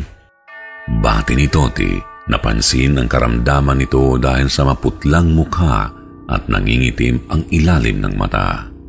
Ganun pa man ay hindi na sila nagpaligoy-ligoy pa. Ipinakita kaagad ng ginang ang larawan ng banga sa cellphone at napagalaman na ginamit ito ni Toti bilang lalagyan ng shabu. Kaso, naiiwan ko ang banga sa may abandonadong sementeryo sa loob ng isang malumot na musileo Nagsitakbuhan kasi kami ng mga kasama ko noong may sumita sa amin noong gabing tumitira kami. Dagdag pa ni Toti. Kinaiinis ni Lando ang pakikipag-usap ng lalaki na parang naglalaro lang. Bagay na hindi nagbago sa adik na si Toti. Pahamak ka, hindi ka na nagtino. Sambit ni Lando na hindi man lang nagawa ngumiti mula nang matagpuan nila si Toti. Inabot ni Aling Helen ang pansit na nakasupot sa dati niyang alaga. Heto, kumain ka. Bakit ganyan itsura mo? May sakit ka ba? Pag-aalalang tanong ng ginang. Salamat na Helen. Mamaya na ako kakain at masama ang timpla ko. Tugon ni Toti habang hinihimas ang kanyang tiyan. Pag-abot nito sa plastic ay sinimulan ng itulak ni Aling Helen ang wheelchair ni Lando at bumalik si Toti sa kanyang selda na kanya itong inihimas habang nagpapalipas ng oras. Hindi na nagsayang ng oras ang magina. Kinontak ni Lando ang kapwa espiritista na samahan sila sa sinasabing abandonadong sementeryo ni Toti. Agad silang bumiyahe sa sementeryong yun na hindi naman kalayuan sa kanilang lugar. Pagbaba pa lang ng tatlo sa harapan ng abandonadong sementeryo, ay naramdaman kaagad ni Lando ang mga kaluluwa na hanggang ngayon ay nagpapagala-gala pa rin sa lugar. Walang katao-tao at malaya silang nakapasok. Malayo pa lamang ay tanaw na nila ang tila isang bahay na kinakain na ng lumot. Malakas ang pakiramdam ng bulag na ito na ang sinasabing musuleo ni Toti. Umigpit ang paghawak ni Mang Edgar sa wheelchair ni Lando habang tulak niya ito dahil sa napakaraming kaluluwang gumagala sa lugar habang ang bulag naman ay tahimik lamang. Pareho din niyang nakikiramdam. Ngayon lang sila nakapasok sa loob ng abandonadong sementeryo. Napakatahimik. Dinig lamang ang mga ibon, insekto at mga tuyong dahon na kanilang naapakan. Nakadagdag kilabot ang mga napabayaang nitso at lapida na natabunan na ng mataas na damo. Aling Helen, lumapit kayo sa akin. Sabi pa ni Mang Edgar nang makita niya ang malaking anino na nakasilip sa likod ng puno. Sandaling napalingon sa likod si Mang Edgar at mas lalo pa nitong hinigpitan ang paghawak sa kanyang tinutulak na wheelchair. May nagmamasid at nakasunod sa atin. Balisang dagdag pa ni Mang Edgar nang mapansin na sinusundan sila ng galit na kaluluwa na kanina lamang ay nakasilip sa kanila. Ngunit si Aling Helen naman ay abala lamang sa cellphone dahil nag-level up na raw ito sa kanyang nilalarong Mobile Legends. Pagpasok sa musuleo ay tumambal kaagad sa kanila ang isang banga. Lando, ito na! Sigaw ni Mang Edgar. Imbis na masaya ang tono sa boses na narinig ni Lando, ay may halong pagkabahala ang sinambit ng kapwa espiritista dahil basag na ang banga. Ano? Nalinti ka na. Mga salitang nabitawan na lamang ni Lando at biglang nagsalita si Aling Helen dahil sa mga balitang nakuha niya sa text ni Randy at Agnes. Lando, si Lolo Ando dinala sa ospital dahil ayaw gumising. Nakomatos daw. Galit na galit si Randy. Sabi naman ni Agnes, dalian na natin at bumalik na tayo sa kanila. Kinulong daw niya si Hernando sa banyo dahil nagwawala daw at wala sa kanyang sarili. Dismayadong napahawak na lamang si Lando sa kanyang ulo at napabulong. Sir Jupiter, tapusin mo na tong kwento at napapagod na ako. Ano kaya ang nangyari kay Lolo Ando? Ano na rin kaya ang mangyayari sa nilalang at kay Hernando ngayong basag na ang banga? At sino ang galit na kaluluwang nakasunod sa kanila? Abangan ang susunod na yugto. Lolo! Pangilang beses ng tawag ni Randy sa hindi gumigising niyang lolo kahit pamalakas ng tapikin ang pisngi nito. Mabilis na isinugod ni Randy si Lolo Ando sa ospital at sa hindi maintindihang dahilan ay nakomatos ang matanda. Nang tanghaling yun ay nagpadala ng mensahe si Randy kila Aling Helen at Lando. Galit na ibinalita ang nangyari kay Lolo Ando. Puro sumbat at paninisi ang ibinato ng lalaki sa magina habang nakaupo siya sa tabi ng kama ng matanda sa ospital. Hinawakan ni Randy ang kulubot at nangihina ng kamay ng kanyang lolo. Napahinto siyang sandali at naalala sa kamay ng matanda ang minsang malakas at mahigpit nitong kapit sa kanyang musmus na kamay upang matatag na gumabay at umalalay sa kanyang buhay. Muling bumalik sa kanyang alaala ang panahong noong siya'y bata pa. Nakaupo sa sahig at naglalaro ng kutsi-kutsihang gawa sa lata na bigay ni Lolo Ando sa kanya. Tanda pa niyang nakatayo si Lolo Ando. Hawak ang teleponong nakadikit sa pader. Inaayos ang mahabang kordon na nagkabuhol-buhol habang may kausap sa telepono na kanya namang naririnig. Mahirap ang sitwasyon ko ngayon, Samuel.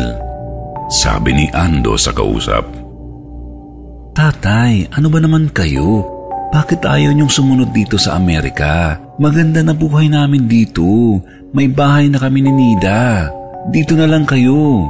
Kahit wala man kayong apo dito, uso naman ang nag-aalaga ng mga aso dito. Pag-aalala ng kaisa-isa ng anak na si Samuel. Napabuntong hininga si Ando at nagsalita. Anak, hindi ko pwede iwan si Randy. Kawawa naman ang bata. Baka bumalik na naman sa kalsada. Ako na lang ang naiwan ng pamilya dito.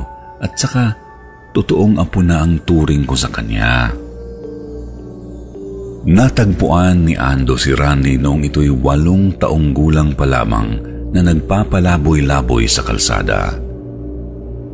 Isang araw ay nakita niyang naghahalongkat ng makakain ang gusgusing batang gutom sa basurahan.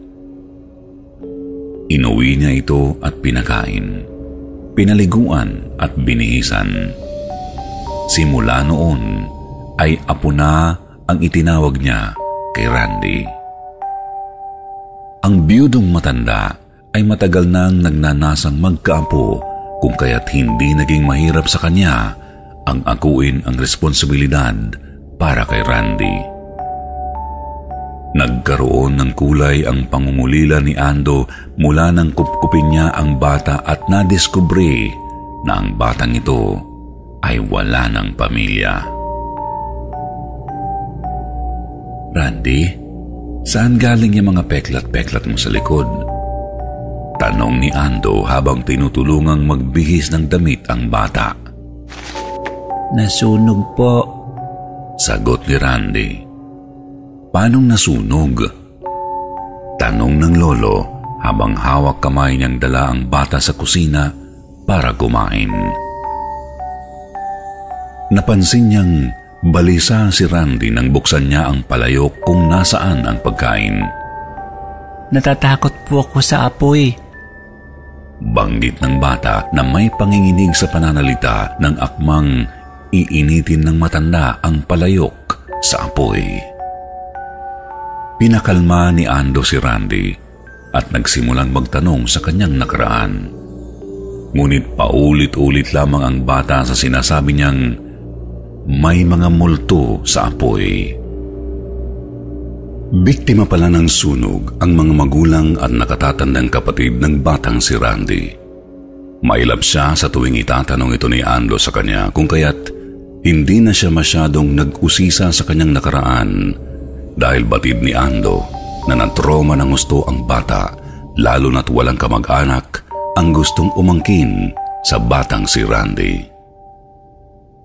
Naging masaya at matiwasay ang pagsasama ng maglolo. Napagtapos niya ito ng pag-aaral hanggang sa isang araw ay ikinasal si Randy kay Raquel. Maya-maya ay biglang nakatanggap ng mensahe sa cellphone si Randy kay Aling Helen. Sinabi ko na kay Lando ang nangyari sa lolo mo. Pupunta kami dyan. May kailangan lang kaming tapusin. Napailing na lang si Randy at mabilis na ipinasok sa bulsa ang telepono dahil sa wala na itong tiwala sa magina. Sa kabilang dako sa abandonadong sementeryo, ay agad na binigay ni Edgar ang pira-pirasong basag na banga sa bulag.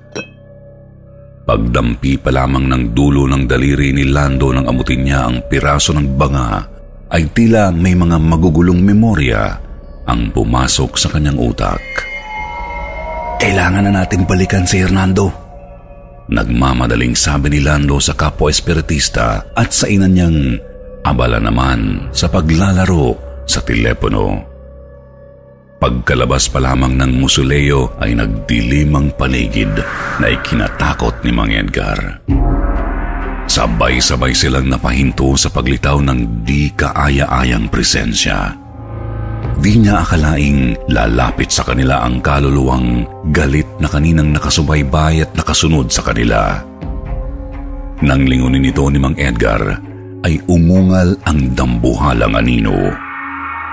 Dumagundong ang lupa na kanilang kinatatayuan nang kabugin nito ang dibdib, waray higanting gorilya. Iniharang ng matanda ang katawan kay Aling Helen upang iligtas siya sa nagbabadyang kapahamakan at nagbabala. Lando, may kalaban! At nang sulyapan niya ang ginang, ay komportable itong naupo sa isang nitso upang ituloy ang paglalaro sa telepono nang hindi man lang naalarma. Mga mokong, wag na kayong manakot. Hindi niyo ako maluloko. Sigaw ni Lando sa higanting anino na siya lamang ang nakakaalam ng totoo nitong anyo. Sandaling napahinto si Edgar, ngunit hindi na niya ikinabigla ang sinigaw ng kasamahan dahil alam niyang mas malakas ang kakayahan ng bulag kaysa sa kanya. Maya-maya pa ay lumitaw rin ang tunay na anyo ng malaking anino matapos silang masigawan ni Lando. Ang dambuhalang anino ay nahati sa dalawa at lumitaw ang isang matandang umuubo at dumadak. Sa tabi niya ay isang matabang lalaki. Pareho silang nakauniforme na pang sekyu. Hoy, bawal pumasok dito. Di niyo ba alam na maraming multo dito? May third eye ako kaya nakikita ko sila. Pananakot ng matabang gwardya habang hinahampas-hampas pa ang batutang dala sa kanyang palad. Nung pinagsasasabi mo, wala akong panahon makipagtalo sa mga patay na. Nangungunot noong bulyaw ni Lando na ipinagtaka ng dalawang gwardyang nagtinginan sa isa't isa. Muli pang nagbigay ng babala ang dalawa at napakamot na lang sa ulo si Lando dahil wala palang kamalay-malay ang mga iyon na sila'y patay na. Mang Edgar, Tawag ni Lando nang nakaabot ang kamay. Mabilis itong naintindihan ng kapwa espiritista at kinuha sa kanyang bag ang aklat ng pagtawid. kayo pong matanda. Ano pong tunay niyong pangalan at taga saan kayo? Tanong ni Lando sa matandang panay ang ubo. Litonyo Ocampo. Matagal na akong bantay at stayin dito sa abandonadong sementeryo. Pero sa kalye 13 talaga ako nakatira. Tugon ni Manglito at pagkatapos ay dumahak ito. Litonyo Ocampo ng kalye 13? Paglilinaw ni Lando at biglang napahinto si Aling Helen sa kanyang paglalaro sa telepono at nagsalita. Ha? Lando, anak, nandito pa ba si Manglito? Matagal nang patay yun ah. Kawawa naman at hindi pa pala siya nakakatawid. Sa mga sinabi ni Aling Helen ay kung ano-anong memorya ang bumalik sa kahapon ng matanda. Nayuko ang kaluluwa ni Manglito, tila ba nalungkot sa nalaman at maya-maya lamang ay kumulimlim ang langit at dama ng bawat isa ang pagbigat ng presensya ng paligid. Ilang sandali pa'y nagpakawala ng nakakabinging sigaw ang pinaghalong lungkot at galit sa damdami ng Manglito at kasabay nito'y paglaglaga ng mga dahon sa malaking puno. Humiyaw-hiyaw ang matagal ng kaluluwang nagpapagala-gala na lang pala sa abandonadong sementeryo kasabay ng hangin na nagpalipad at nagpaikot-ikot sa mga tuyong dahon sa lupa. Napapikit at nagtakip ng mukha ang lahat dahil sa alikabok na nagkalat sa hangin. Hinalikan ni Lando ang kanyang anting-anting at sumigaw. Litonyo Ocampo, sundan mo ang ilaw na magiging gabay mo sa iyong pagtawid. Ngunit wala nang nagawa si Mang Edgar. Di sadyang nabitawan ng aklat ng pagtawid nang ilipad ito ng malakas na hangin. Nanlaki ang mga mata ng isa pang kaluluwang gwardya sa gulat dahil sa kanyang nasasaksihan. Nang unti-unting namuo ang maliit na buhawi galing sa hanging nalikha ni Mang Lito sa kanyang pagwawala. Mang Lito, naririnig mo ba ako? Nakapikit na sigaw ni Aling Helen gawa ng maliit na buhawi na dahan-dahang lumalaki. Mahal na mahal ka ni Manang Loreta. Hindi siya sumama sa siman. Araw-araw siyang umiiyak noong nagpakamatay ka. Hindi totoo na nagkaanak sila. Huwag kang maniwala sa chismis. Paano siya magkakaanak? E ikaw lang lagi ang bukang bibig niya mula umaga hanggang gabi. Dagdag pa ng ginang. Sa isang iglap ay umulan ng mga tuyong daon. Senyales ng pagkalma ng paligid. Nawala rin ang mabigat na presensya pati na rin ang kaluluwa ni Mang Lito dahil sa mga sinabing iyon ng ginang ay naliwanagan si Mang Lito at sa huli ay tinanggap na ang sariling kamatayan.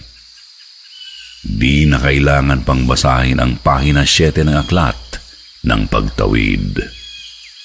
Mabilis na dinampot ni Mang Edgar ang naturang aklat ng malaglag rito sa lupa.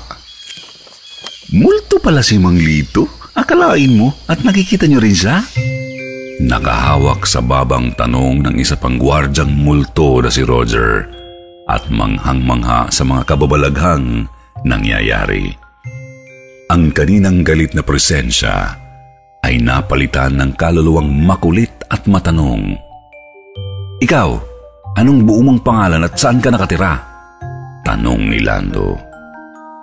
May third eye ka, pati yung kasama mong matanda.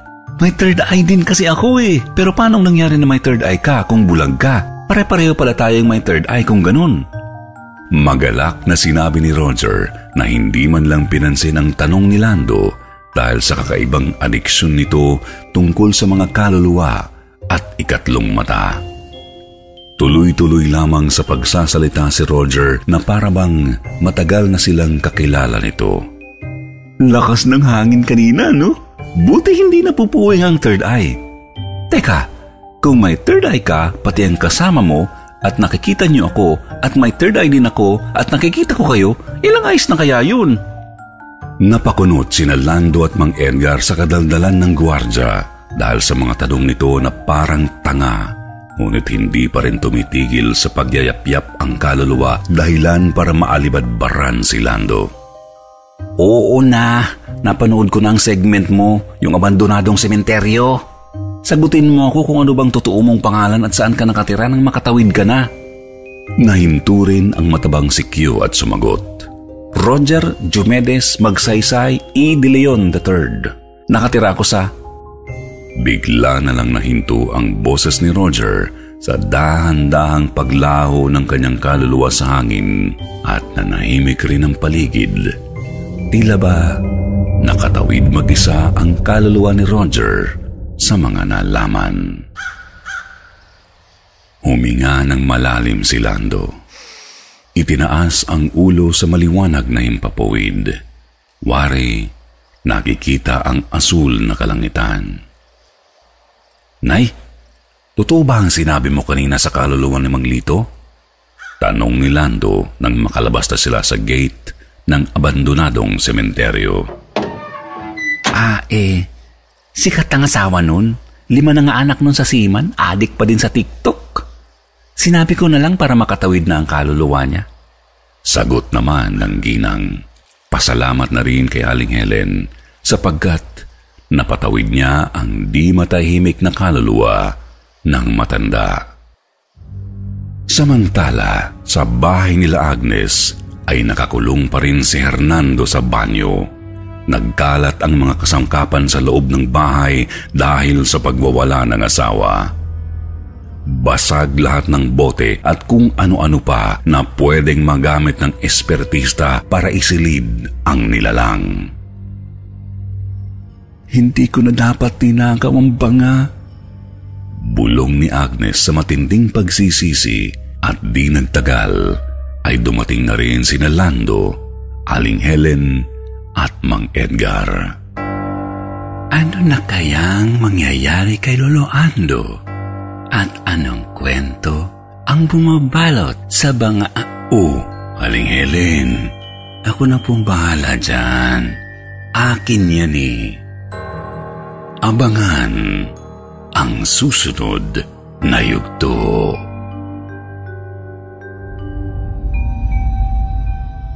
Lando, Sigaw ni Agnes nang makarinig siya ng mga yabag na paparating, ngunit nang sumilip siya ay wala namang taong pumasok. Hindi malaman kung pati na rin ba siya'y pinaglalaruan ng elemento. Maya-maya'y tumawa mag-isa si Hernando sa loob ng banyo, ngunit ang tawa na yun ay ngayon lang narinig ni Agnes.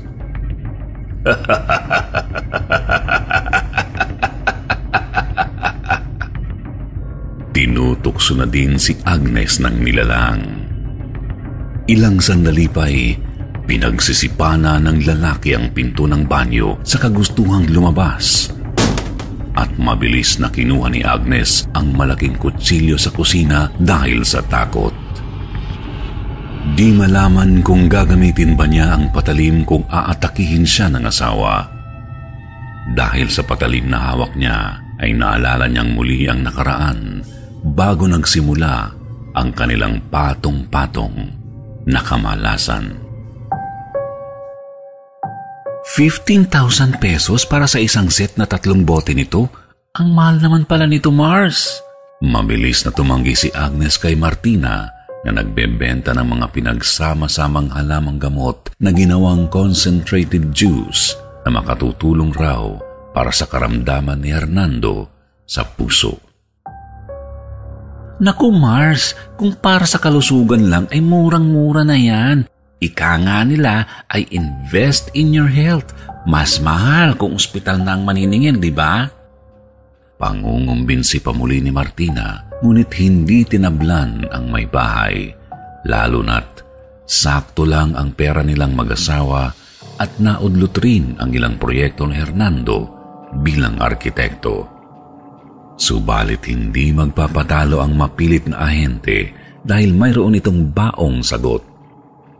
Pwede kong maibigay sa iyo to ng mas mura, 10k na lang. Sabi ni Martina at mabilis namang inalam ni Agnes kung paano siya makakamura. Hanggang ngayong araw na lang ang sale para sa 10k pero may free healthy coffee ng kasama. Pwede namang magbayad gamit ang credit card. Sa sinabing yun ni Martina, ay muling bumagsak ang mukha ni Agnes at mabilis na umaksyon ang ahente. Kung hindi pwede ngayon, mas makakamura ka talaga dahil 8K na lang siya basta't mag-register ka lang sa business side nitong kumpanya. Nakamura ka na, kikita ka pa at healthy pa kayo ni Mister. Masayang balita ni Martina dahil nababakas din kay Agnes ang pagkasabik ng malaman na maaari din siyang kumita. Nang gabing makauwi si Hernando ng bahay galing sa pakikipagkita sa kliyente, ay binulaga siya ng mga kahong nakatambak sa sala at lalo pa niyang ikinabigla nang malaman ang halaga na inilabas ni Agnes. Ano? 32k galing savings ang ginastos mo dyan? Sigaw ni Hernandong hindi malaman kung magagalit o iiyak sa nagawa ni Agnes. Nakamura na talaga tayo dyan dahil labing dalawang bote na yan. Malaki ang balik niyan pag naibenta ko. Kumbinsidong sabi ni Agnes. Sa loob ng ilang araw ay nagkaroon ng tampo si Hernando sa misis. Ngunit hindi rin ito nagtagal dahil nakita naman talaga niya kung paano putaktihin ang mga bote ng herbal juice ni Agnes ng kanyang mga kapwa guro kaya't muli pang umorder ng doble ang babae sa halagang 64K. Ngayon lang natuklasan ni Agnes ang kanyang talento sa pagbebenta. Magaling at may estilo ang babae kung paano niya dadalhin ang usapan upang mapapayag ang kausap na bumili hanggang sa maging suki niya ang mga iyon. Dumating ang araw na huminto si Agnes sa pagtuturo at ginawa ng full-time ang kanyang pagtitinda sa paniniwalang naroon ang kanilang swerte. Hanggang pati si Hernando ay sumuporta na rin sa asawa't kasakasama na rin ng babae sa tuwing mayroong bebentahan at talaga nga namang kumikita sila sa ganitong racket. Patong-patong na rin ang mga kahon ng herbal juice ang nakatambak sa kanilang bahay na madali rin naman nilang madidispatsa kapalit ng pera. Sa isang iglap, ang dating hilig ni Agnes sa pagtuturo ng bata bilang guro ay napalitan na ng pagbebenta ng herbal juice na hindi naman masama dahil para naman ito sa kalusugan at kumikita pa sila. Ngunit isang araw ay tila ba naubusan na ng bebentahan si Agnes kung kaya't naisipan niyang sumali siya at ang kanyang pamilya sa mga Bible study group at hindi siya nagkamali sa ginawa sapagkat doon ay marami siyang nakilala at muli na namang nakabenta. Tunay ngang nasa pagtitinda ng mga herbal juice ang swerte ng pamilya. Pagkatapos ay sumali pa silang muli sa isang Christian group at kung ano-ano pang mga relihiyon na kanyang tagumpay na nabentahan. Mula Kristiyano, Islam, Budismo, Hinduismo, at kahit pa ateista at mga taong sumasamba sa araw ay kanya nang nakasalamuha basta't matupad ang layuning makatulong at maikalat ang magandang kalusugan kapalit ng pera. Agnes! Tawag ni Hernando sa tulalang asawa dahil okupado ang isip nito kung sino ang mga susunod na kukontakin upang alukin ng mga herbal juice. Hindi naman masama ang magpursiging makabenta dahil maganda naman ang produkto mo. Kaso ang masama ay sumasali tayo sa iba't ibang reliyon sa maling paraan. Nasandal si Agnes sa dibdib ng asawa habang sila'y nakahiga sa kama at napansin ni Hernando na may kung anong bumabagabag sa babae dahil sa naluluha nitong mata. May ipagtatapat ako sa iyo, Hernando. Nakaramdam ng kaunting kaba ang lalaki nang marinig iyon sa matamlay na boses ni Agnes. Inabot na ng 360,000 ang mga nabili kong herbal juice na hindi pa nabebenta dahil maraming mga umatras na dapat ay bibili. Nagamit ko na rin ang pangmatrikula ni Moises ngayong taon Bumuhos ang luha ni Agnes matapos niya itong sabihin at pinangakuan si Hernando na mayroon silang sasalihang bagong grupo sa huling pagkakataon at panigurado siyang doon sila makakabawi. Puro matatanda na ang halos ng miyembro ng grupong yun kaya alam kong bibili sila dahil kailangan nilang maging malusog. Pangako, tiyak kong makakabenta ako dahil may diskarte ako pag matanda ang bebentahan ko. Sambit ni Agnes habang pinupunasan ang mga luha sa mata. Pumayag rin si Hernando dahil sa taus-pusong pangako nito. Pagdating ng umagang iyon, ay napadpad sila sa isang liblib na lugar kung saan naroon ang isang malaking gate na kulay puti na sa tapat nito'y nakaparada ang mga magagarang sasakyan. Mga big time yata ang nandyan. Sabi ni Hernando na ikinatuwa naman ni Agnes dahil nakararamdam siya ng swerte. Makakabawi na rin sila sa wakas. Kasama pa rin sina Hernando at Moises ay tumuloy sila sa loob at tumambad sa kanila ang napakalaking bahay at nang pasukin nila iyon ay binati sila ng maluwag na pasilyo na parabang simbahan. Pasok kayo, mahaba-haba pa ang araw natin ngayon.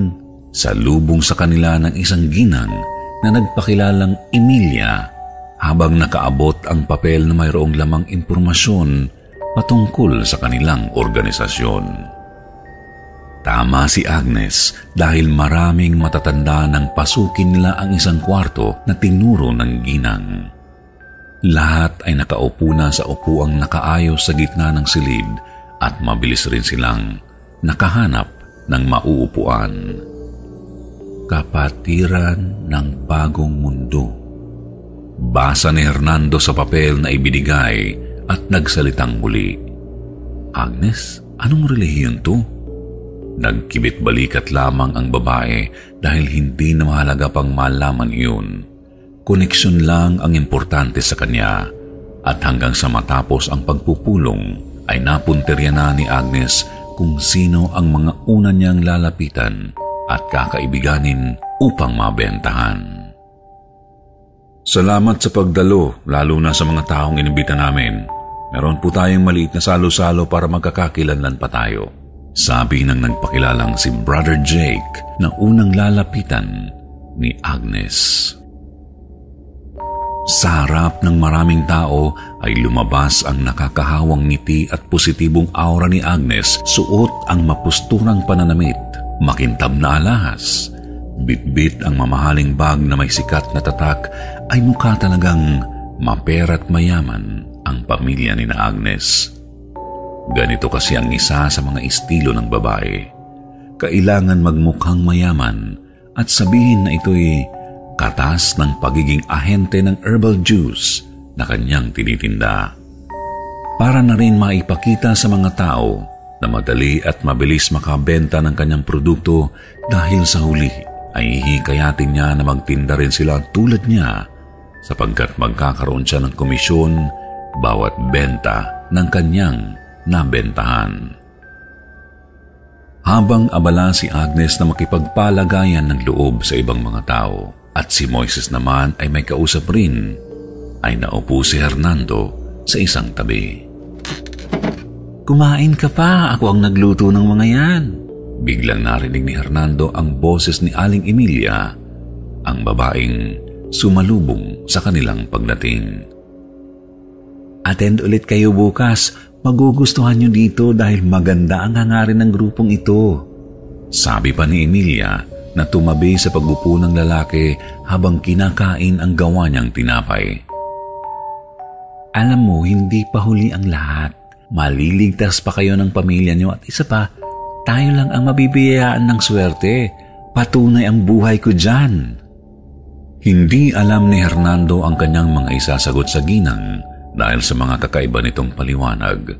Kung kaya't sinubukan na lamang niyang gayahin ang mga entrada ng kanyang misis sa tuwing mag-aalog ito ng paninda upang makaiwas sa usapang pagsali sa grupo ng permanente.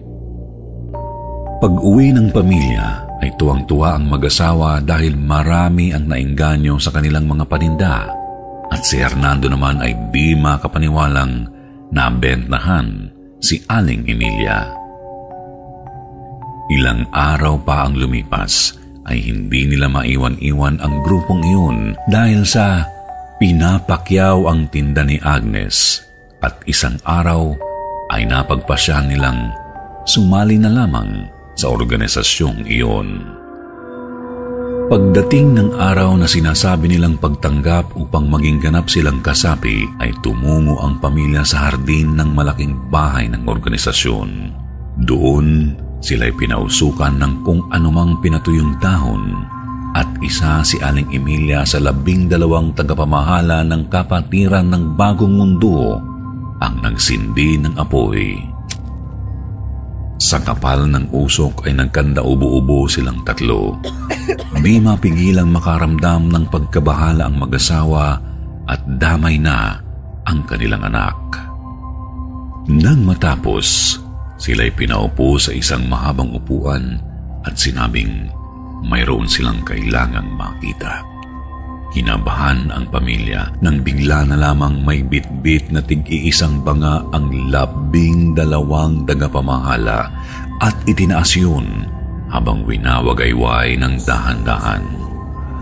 Lalo pang tumindi ang bagabag sa kanilang dibdib nang kumanta ang mga iyon ng hindi sabay-sabay at sa iba-ibang tono. Bigla na lamang dumating ang dalawang kalalakihan, bitbit ang mahabang sawa na kulay itim na tilang galit dahil sa lakas ng puswit. Ibinaba nila ito sa lupa at mabilis na inihagis ang isang buhay na manok na kulay puti. Napatili si Agnes at Moises sa pagkabigla nang tumalon-talon ang manok, ngunit mabilis na sinunggaman ito ng gutom na sawa. Pilit pang kumawala ng maliksing manok, ngunit mahigpit ang pagkakabingkis ng ahas at nilamon ito ng buo. Napanood nila itong tatlo habang naririnig ang kung anumang orasyong binibigkas ng mga tagapamahala. Maya-maya lamang ay muling lumapit ang dalawang lalaki sa agresibong sawa. Subalit, sila'y may dalang itak at mabilis na tinaga ang ulo ng ahas. Mayroon din silang pitsil kung saan nila sinalok ang dugong tumutulo galing sa sawa.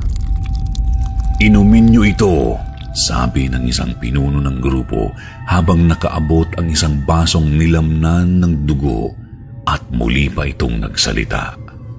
Maging malakas. Tayong mga nananalig ay ililigtas.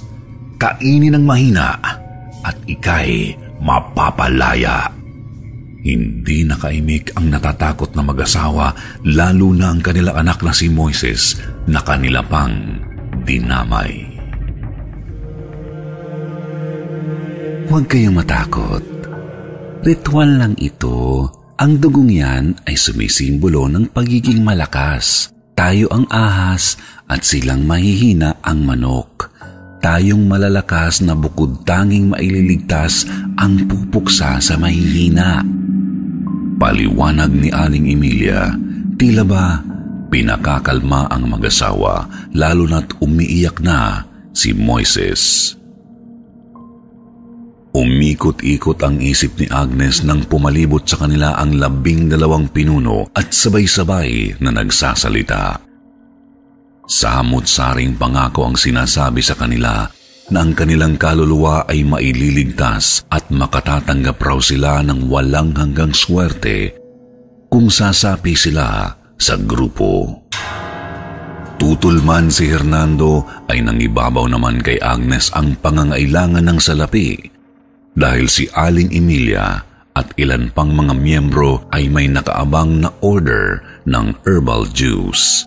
At sa susunod na linggo ay makukuha niya ang tumataginting na isang daang libong piso. Kung kaya't bago pa makalma si Hernando ay inunahan na siya ni Agnes. Aling Emilia, akin na po. Mabilis niyang ininom ang malansang dugo ng ahas at siya na rin ang nagpresenta na inumin ang para sa kanyang mag-ama dahil alam niyang hindi papayag si Hernando. Tila bumaliktad ang laban.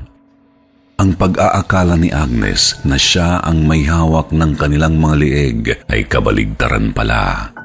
Dahil siya at ang kanyang pamilya ay nabihag na ng kapatiran ng bagong mundo. Binabati ko kayo, ganap na kayong kasapi. Sabi ng isa sa kanila na nag-abot ng isang banga. Ito ang gantimpala na makukuha nyo.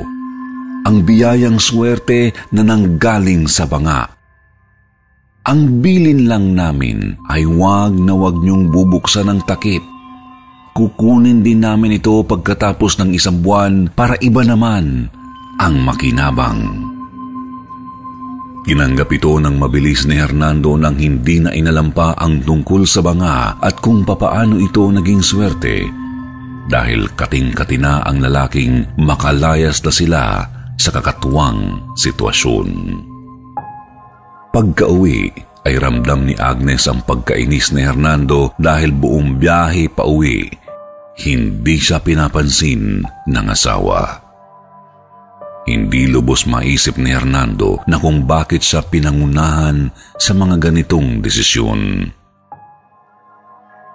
Kinabukasan ay tila ba nagsimula ng ambunan sila ng sinasabi nilang swerteng nanggagaling sa banga dahil sa sunod-sunod na nakatanggap ng tawag si Agnes sa kanyang mga dating kliyente na gusto uling bumili. Para bang may dalang sumpa ang banga sapagkat sa di maipaliwanag na dahilan ay nagkaroon ng biglaang sakit ang mga kakilala ni Agnes at ang herbal juice lang daw ang tanging nakakatulong upang bumalik ang kanilang lakas. Ngunit para sa mata ng babae, ang dala ng banga ay tunay na swerte. Araw-araw siyang nagbibilang ng libu-libong perang papel galing sa mga suki at kung pwede lang ay maligo na siya sa limpak-limpak na salapi na hindi niya maipagpapalit kahit pa ang kanyang relasyon sa asawa ay nasa dulo na ng pisi. Isang gabi ay mahimbing nang natutulog ang lahat.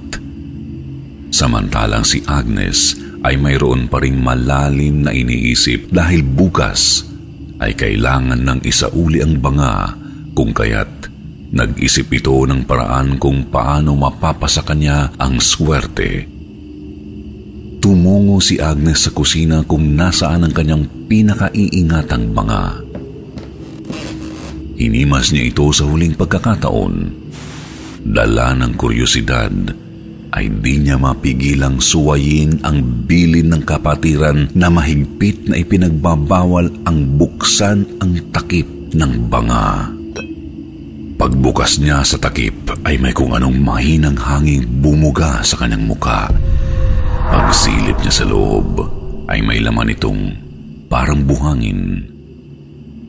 Ito yata yung swerte.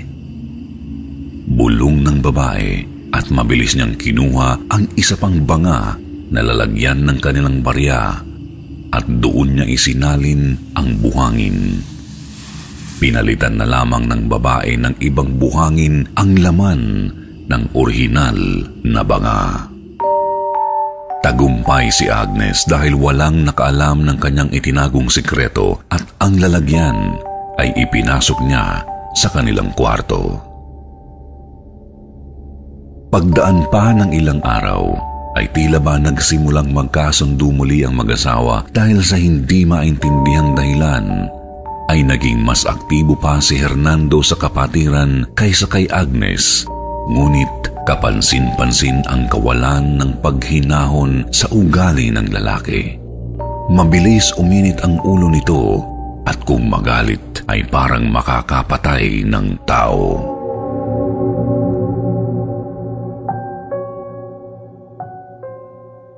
Ako ang may kasalanan ng lahat. Ako ang nagpakawala sa nilalang. Sabi ni Agnes habang hawak ang patalim na wari may umuudyok sa kanyang kitilin ng sarili. Sumandal ang babae sa pinto ng banyo kung nasaan si Hernando na narinig niyang nagwika sa maayos na boses. Agnes, nandiyan ka ba? Anong nangyayari? Bakit nasa loob ako ng banyo? Binuksan ni Agnes ang pinto at sinalubong siya ng yakap ni Hernando. Bakit ka umiyak? Muli pang nagsalita ang asawa at bigla na lang sinaksak ni Agnes ang malaking kutsilyo sa likod ng asawa. Pagbagsak ng lalaki ay isa namang dating ni Nalando, Aling Helen at Mang Edgar. Mabilis na kinaladkad ni Agnes ang dugoang katawan ng asawa pabalik sa banyo at sinalubong silang tatlo. Agnes, ito na ang banga. Mabuti na lang at napagdikit-dikit pa ni nanay na maayos. Sabi ni Lando habang hawak ang banga. Si Aling Helen naman ay balisa tila mayroong kakaibang nararamdaman. Pabalik-balik itong naglalakad na sinusundan ng tingin ni Agnes dahil parang nakatulog na ang ginang. At ganoon rin ang ginang, sumusulyap ito sa babae ng patago na nagpahigpit ng hawak ni Agnes sa patalim. Lumapit si Aling Helen kay Lando dahil hindi na niya mapigil ang nais sabihin. Lando, maiwan ko muna kayo. Naubos na kasi ang data ko. Maghahanap lang ako ng tindahan para magpa-load. Nakakahiya namang magtanong ng wifi kay Agnes. Sama ng tingin eh. Kumaripas si Aling Helen papalabas at nagsalita muli ang bulag. Sana ba ang magaling mong asawa? Simulan na natin ang pag-eksorsismo. Napansin ni Mang Edgar si Agnes na nagpipigil tumawa habang nakatitig sa bangang. Hawak ni Lando at nagsabi, dapat hindi na kayo nagpunta dito. Maayos na si Hernando. Buti pa'y umuwi na kayo. Walang kamalay-malay ang dalawa na ang bangang dala nila ay ang dating lalagyan ng barya na mag-asawa at hindi ang orihinal na banga. Nakaramdam ng kaba si Mang Edgar sa itsura ng babae habang nakatitig ito sa banga ng nakangisi at ang mga matay may kakaibang talim kung tumingin. Dahan-dahang dinukot ni Mang Edgar ang aklat samantala ang bulag ay napahawak sa gulong ng kanyang wheelchair dala ng kanyang pagkaalarma. Pareho nilang natunugan na mayroong kakaiba sa babae at ilang sandali pa'y tumawag ng pansin ang mahinang ungol ni Hernando sa banyo. Buhay pa ito't pilit na gumagapang papalabas ng banyo. Mang Edgar, pilitin mong igapo si Agnes. Nasa kanya ang halimaw. Ilang ulit pang isinigaw yun ni Lando, ngunit walang sumasagot hanggang sa makarinig siya ng tunog ng nabibilaukan. Mang Edgar, tawag pang muli ng bulag. Lingid sa kanyang kaalaman, ay sinasakal na pala ni Agnes si Mang Edgar sa sahig. Mayroong puwersa ang babae galing sa nilalang kung kaya't ganoon na lamang ito kalakas. Mabilis na hinalikan ni Lando ang anting-anting na nakasabit sa kanyang lieg at kinuha ang krus sa bulsa. Sumigaw ito ng kanyang orasyon upang palabasin ng nilalang kay Agnes kahit alam niyang wala itong saysay dahil kailangan niya si Mang Edgar upang basahin ang pahina 11, ang pahina ng pang-eksorsismo. Walang magawa ang bulag at dumating sa puntong pinagmumura na lang niya ang nilalang para lumabas kay Agnes. Pinagulong ni Lando ang kanyang wheelchair at inabot ang mga kamay sa hangin upang hanapin ang dalawa. Nang matamaan ng bulag ang mahabang buhok ni Agnes ay kanya itong hinila at narinig uli si Mang Edgar na umuubo, tanda na nabitawan na ni Agnes ang lieg ng kasama. Umungal si Agnes na parang hayop. Hinablot ang katawan ni Lando, inihagis sa hangin.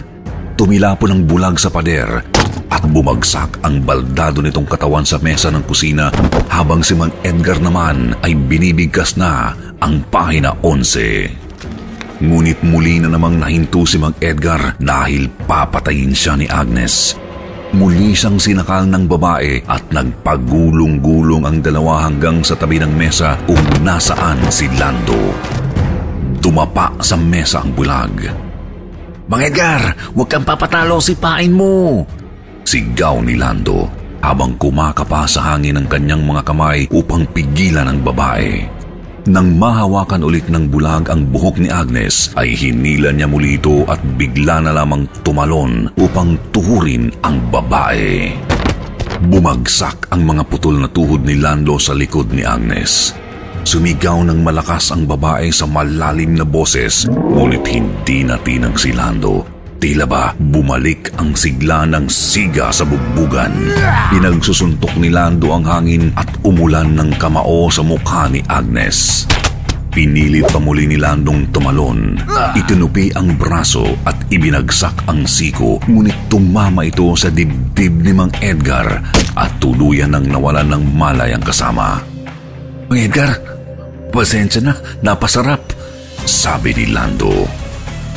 Maya-maya, ay nakaramdam ng sakmal si Lando sa liig at itinaas siya ni Agnes sa pader. Bigla na lamang siyang nakaramdam ng talim na bumaon sa kanyang braso. Itinaas muli ni Agnes ang kutsilyo. Papatayin siya ng babae. Sa di malamang dahilan, ay nakita niya si Agnes na may mukhang demonyo na akma siyang sasaksakin sa dibdib. Pusang gala. Ang pangit pala ni Agnes pag nasapian. Teka, bakit ako nakakakita? Anong nangyayari? Sigaw ng bulag sa pagkabigla at madali niyang sinangga ang kamay ni Agnes kung nasaan ang patalim. Ngunit ang kabilang kamay ng babae ay mahigpit pa rin nakasakmal sa kanyang lieg. Ibaba mo anak ka! Sigaw ni Aling Helen at pinalipad ang kanyang sandals na sumampal ng malakas sa panga ni Agnes. Sa tindi ng pagtama ay nagtalsikan ang laway ng babae at kasabay nito'y paghiwalay ng nilalang sa katawan ni Agnes. At bumagsak ang dalawa sa sahig kasabay ng muling pagdilim ng paningin ni Lando. Nagtataka. Nahihiwagaan kung paanong nakakita siya ng ilang segundo at si Agnes naman ay nawalan na ng malay. Muli na namang naririnig ni Lando si Mang Edgar na binabasa ang pahina 11 at si Aling Helen naman ay nauna pang isuot ang sandals bago iabot ang banga sa anak. Muli ay hinalikan ni Lando ang anting-anting at binuksan ang banga. Katapusan mo na! Pumasok ka na sa lungga mo! Maya-maya ay lumutang sa ere ang banga kasabay ng pagninig ng boses ni Mang Edgar hanggang sa utal-utal na itong nagsasalita dala ng takot ng unti-unting napuno ng anino ang bahay na parabang sasabog na ito sa sikip. Bigla na lamang nahinto sa pagbigkas si Mang Edgar nang magpakita sa tunay na anyo ang halimaw.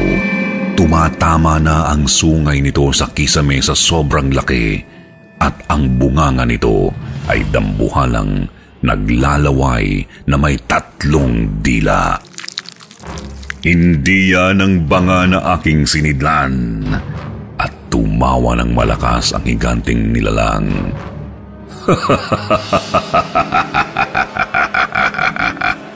Kasabay ng pagsabog sa banga ay umulan ng abo sa hangin. Ang krus naman ni Lando ay balina at ang aklat sa kamay ni Mang Edgar ay bigla na lamang tumilapon sa malayo. Sumigaw si Lando. Sir Jupiter, tulungan niyo kami! Ha? Ah, ah. Matatalo pa ba nila ang nilalang? Bakit kaya biglang nakakita si Lando ng ilang segundo? At ano ang mangyayari kay Hernando at Agnes? Abangan ang susunod na yugto. Pauwi na sana si Randy nang makatanggap siya ng tawag mula sa ospital at ibinalita na mayroon ng malay ang kanyang lolo.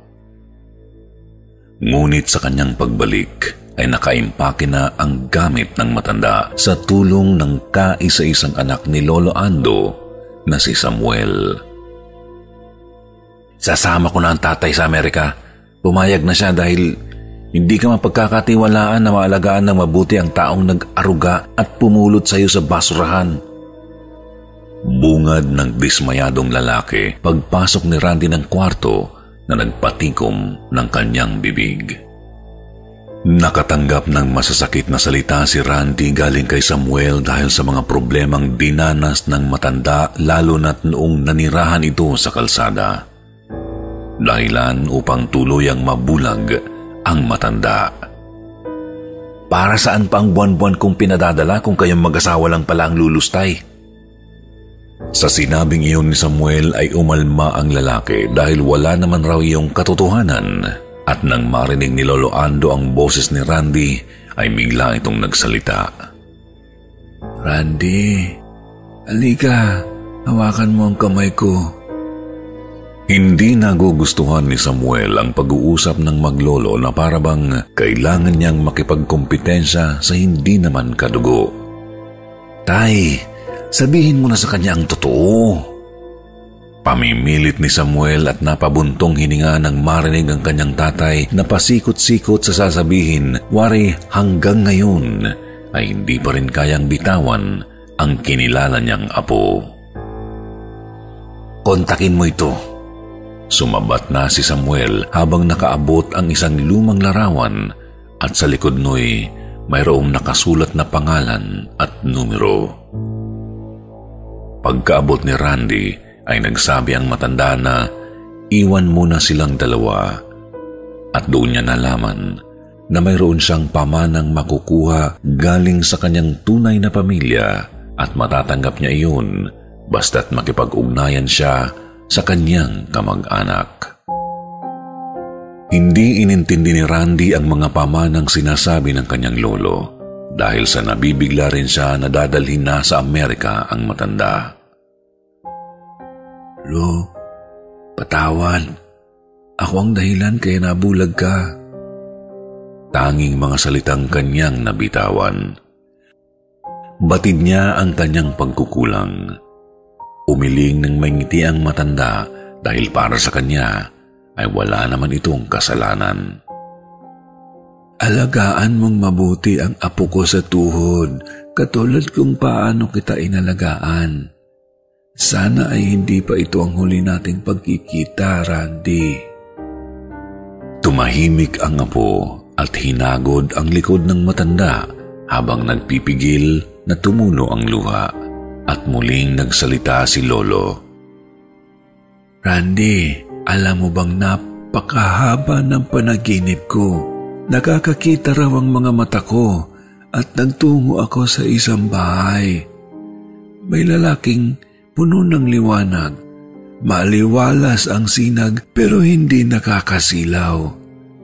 Ginabayan ako ng lalaking yun at inilawan niya ang bawat hakbang ko papunta sa isang bata na nanghihingi ng tulong. Kinarga ko ang bata sa aking bisig at ako ang naghatid sa kanya sa langit dahil kaluluwa na lamang pala siya. Napangiti na lamang si Randy dahil sa magandang panaginip ng lolo na kahit sa pagtulog ay pagtulong pa rin sa mga bata ang ginagawa. Si Moises po siguro ang batang yun, Lo. Nagtaka naman ang matanda kung sino raw si Moises. Tila ba Panaginip na lamang ang nakaraan kay Lolo Ando na hinayaan na lamang ng lalaki dahil sa marami na ring nakalimutan pang iba si Lolo sa nakaraan. Pinagmasdan ni Randy ang matanda. Kulubot na ang balat at manipis na ang buhok. Kinuha na ng panahon ang ibang mga alaala ni Lolo Ando at naisip niya na tama lang din na kanyang ipaubaya ang natitirang buhay ng matanda sa piling ng kaisa-isa niyang anak na si Samuel. Ang Diyos po siguro ang nakita niyo sa panaginip, Lo, para ilawan at makatulong kayo sa bata. Muli pang sabi ni Randy at ang tugon ng matanda ay naging palaisipan sa kanya. Hindi siya ang Diyos, Randy, dahil ang nakita ko ay putol ang mga tuhod.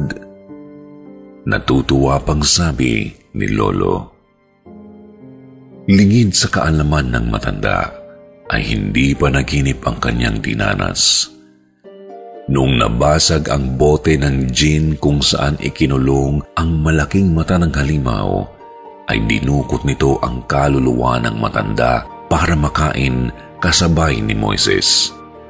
Sumunod ang mata bitbit pa rin ang kaluluwa ni Lolo sa kinaroroonan ni Nalando upang bumalik ito sa kanyang katawang halimaw.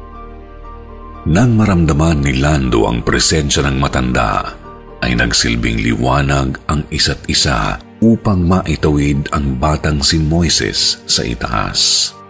Nagkaugnay ang lahat at nakabalik ng ligtas ang kaluluwa ng matanda sa kaniyang katawan. Ano kaya ang mangyayari kina Lando? Abangan ang susunod na yug... Sir Jupiter, tapusin na natin ito. Wala nang next episode. Ah, ganun ba? Uh, eh, sige, sige. Lahat ay bagsak sa sahig at si Lando naman ay napanghihinaan na ng loob. Nay, umalis na kayo! Tanging sigaw ni Lando bago pa madamay ang buhay ni na Aling Helen. Mabilis na hinablot ni Mang Edgar ang ali ngunit nagpumiglas ito dahil ayaw iwan ang anak kung kaya't binuhat na niya ang babae papalabas ng bahay. Ramdam ng bulag ang pagninig ng sahig.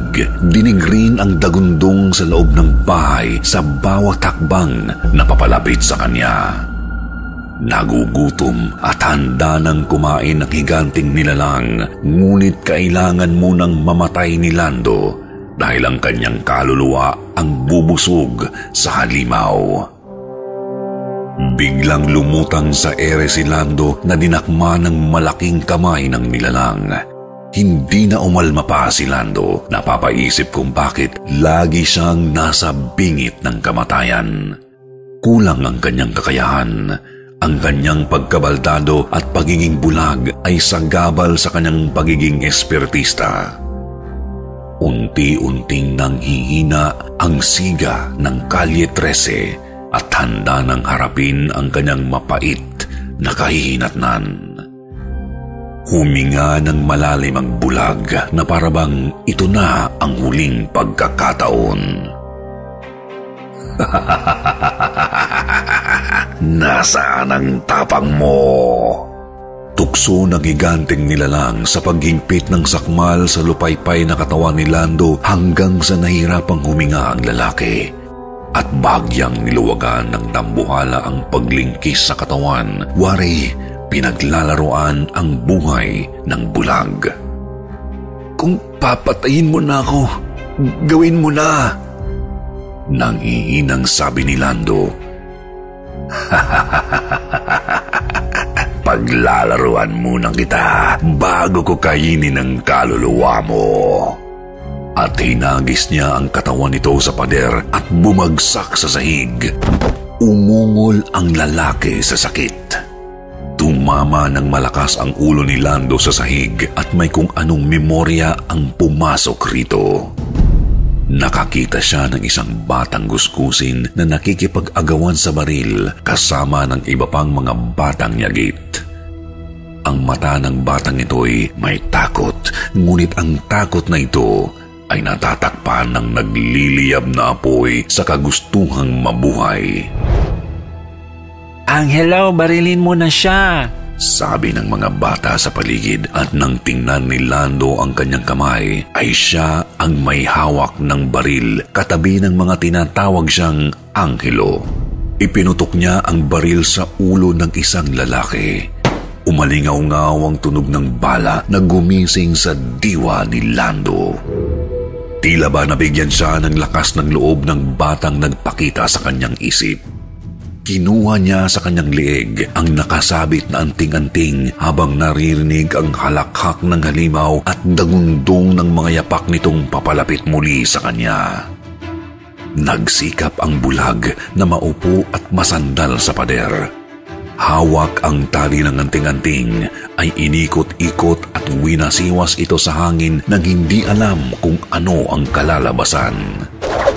Bigla na lamang naramdaman ng bulag ang paghampas ng anting-anting sa kung anong bagay kasabay ng pag-ungal ng halimaw, wari, nasaktan sa paso.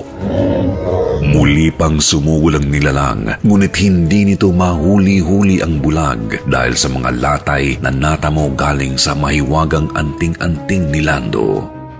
Ungas! Lumapit ka! Matapang na sabi ng bulag. Muli pang lumapit ang halimaw at mabilis ring nahagupit ni Lando ang mukha nito na nagdulot ng malaking sugat. Bawat pilantik na nakuha ng nilalang ay umuusok na parang nadampian ng asido. Ngunit ang matalinong nilalang ay dinampot ang mesa at inihagis sa bulag na muling nagpabagsak sa lalaki at nabitiwan ang hawak na anting-anting. Lumapit ang elemento sa nakabulagtang lalaki. Inilapit ang kanyang malaking mukha sa tenga nito't bumulong. Ipagdidiwang ko ang iyong kamatayan dahil ngayon pa lang ako makakatikim ng kaluluwang tulad mo. Gumapang ang kamay ni Lando sa sahig at nang makapa ang anting-anting ay ipinatama niya ito sa ere at nasapul ang mata ng nilalang. Umiyaw sa galit ang dambuhala at pinagtatadyakan at pinagtatalunan ang kaawa-awang baldado. Tuluyan nang nawalan ng malay ang lalaki. Hey, it's Danny Pellegrino from Everything Iconic. Ready to upgrade your style game without blowing your budget? Check out Quince. They've got all the good stuff shirts and polos, activewear, and fine leather goods, all at 50 to 80% less than other high end brands. And the best part? They're all about safe, ethical, and responsible manufacturing. Get that luxury vibe without the luxury price tag. Hit up quince.com slash upgrade for free shipping and 365 day returns on your next order. That's quince.com slash upgrade. At pilit na hinihila ng halimaw ang kaluluwa ng di mamatay-matay na bulag.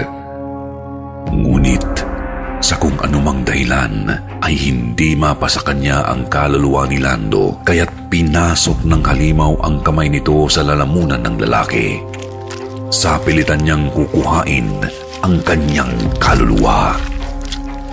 Bigla na lamang nahinto ang nilalang dahil sa kung ano ang gumising sa loob ng lalaki. Isang nakakatakot na presensya. Mas malaki, mas mabangis at mas matakaw ang himalang tumakot sa kalaban ni Lando. Mabilis na inilabas ng nilalang ang kamay nito sa lalamunan ng lalaki at umungal ito sa sakit dahil putol na ang kanyang kamay. Nagtataka kung paanong nangyari yun. Bigla na lamang dumilat ang talukap ng mata ng bulag at lumabas ang itim na usok. Nakabibiglang pangyayari ng umatras ang nilalang sapagkat ngayon lang siya makakaharap ng isa pang halimaw na kumakain ng kapwa halimaw.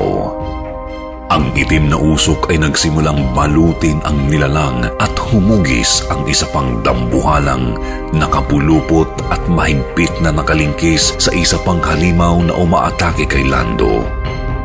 Saang impyerno ka galing? Tanong ng halimaw na may tatlong dila.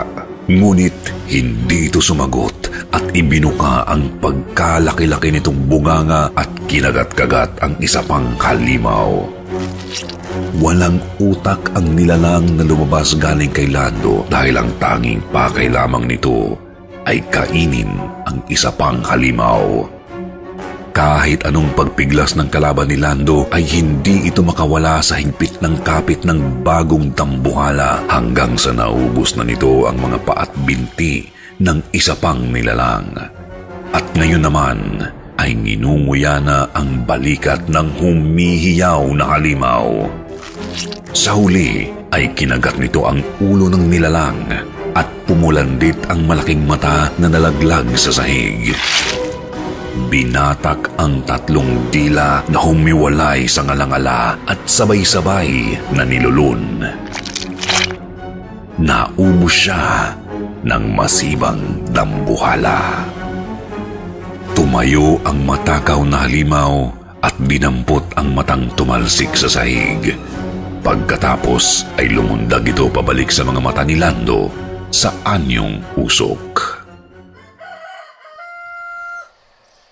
Nang magkaroon ng malay ang bulag, ay isang araw na pala ang nakalipas.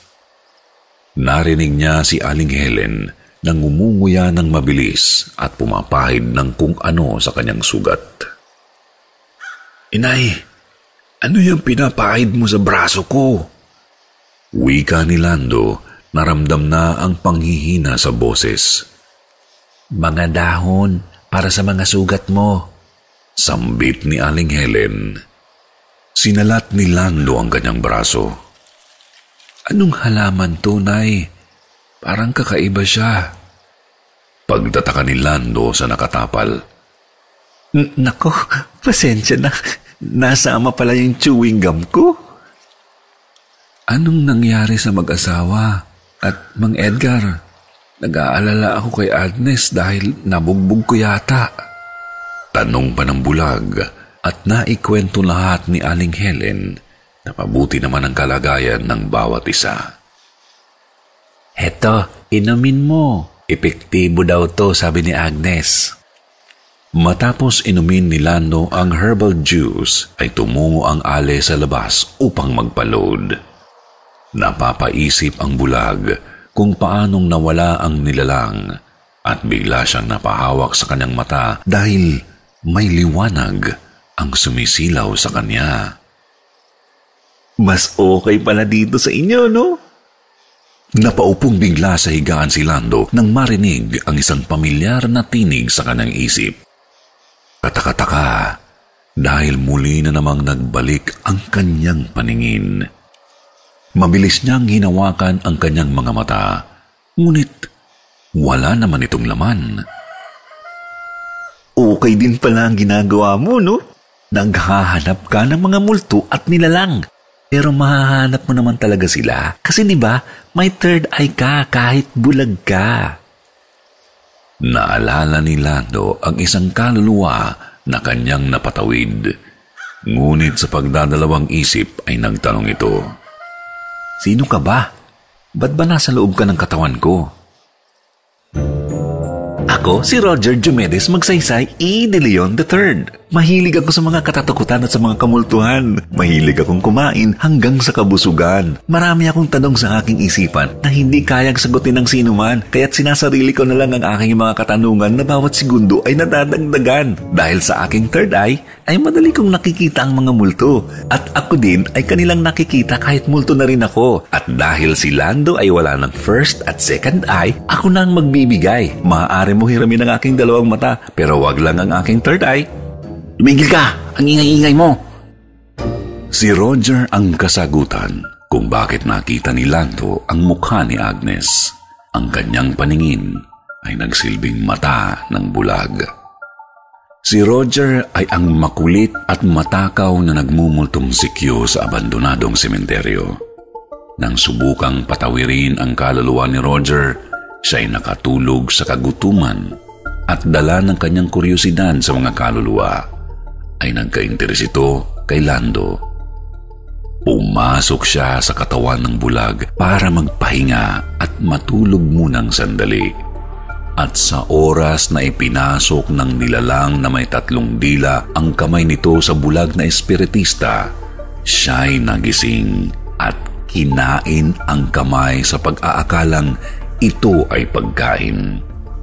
Kakaibang linamnam ang dala ng halimaw para kay Roger, kung kaya't mabilis itong lumabas sa katawan ni Lando at nilamon ang dambuhalang nilalang. Nakatitig si Lando sa kanyang mga kamay. Sinipat ng kanyang paningin ang paligid. Ang liwanag ng araw sa kanya'y bagyang sumisilaw.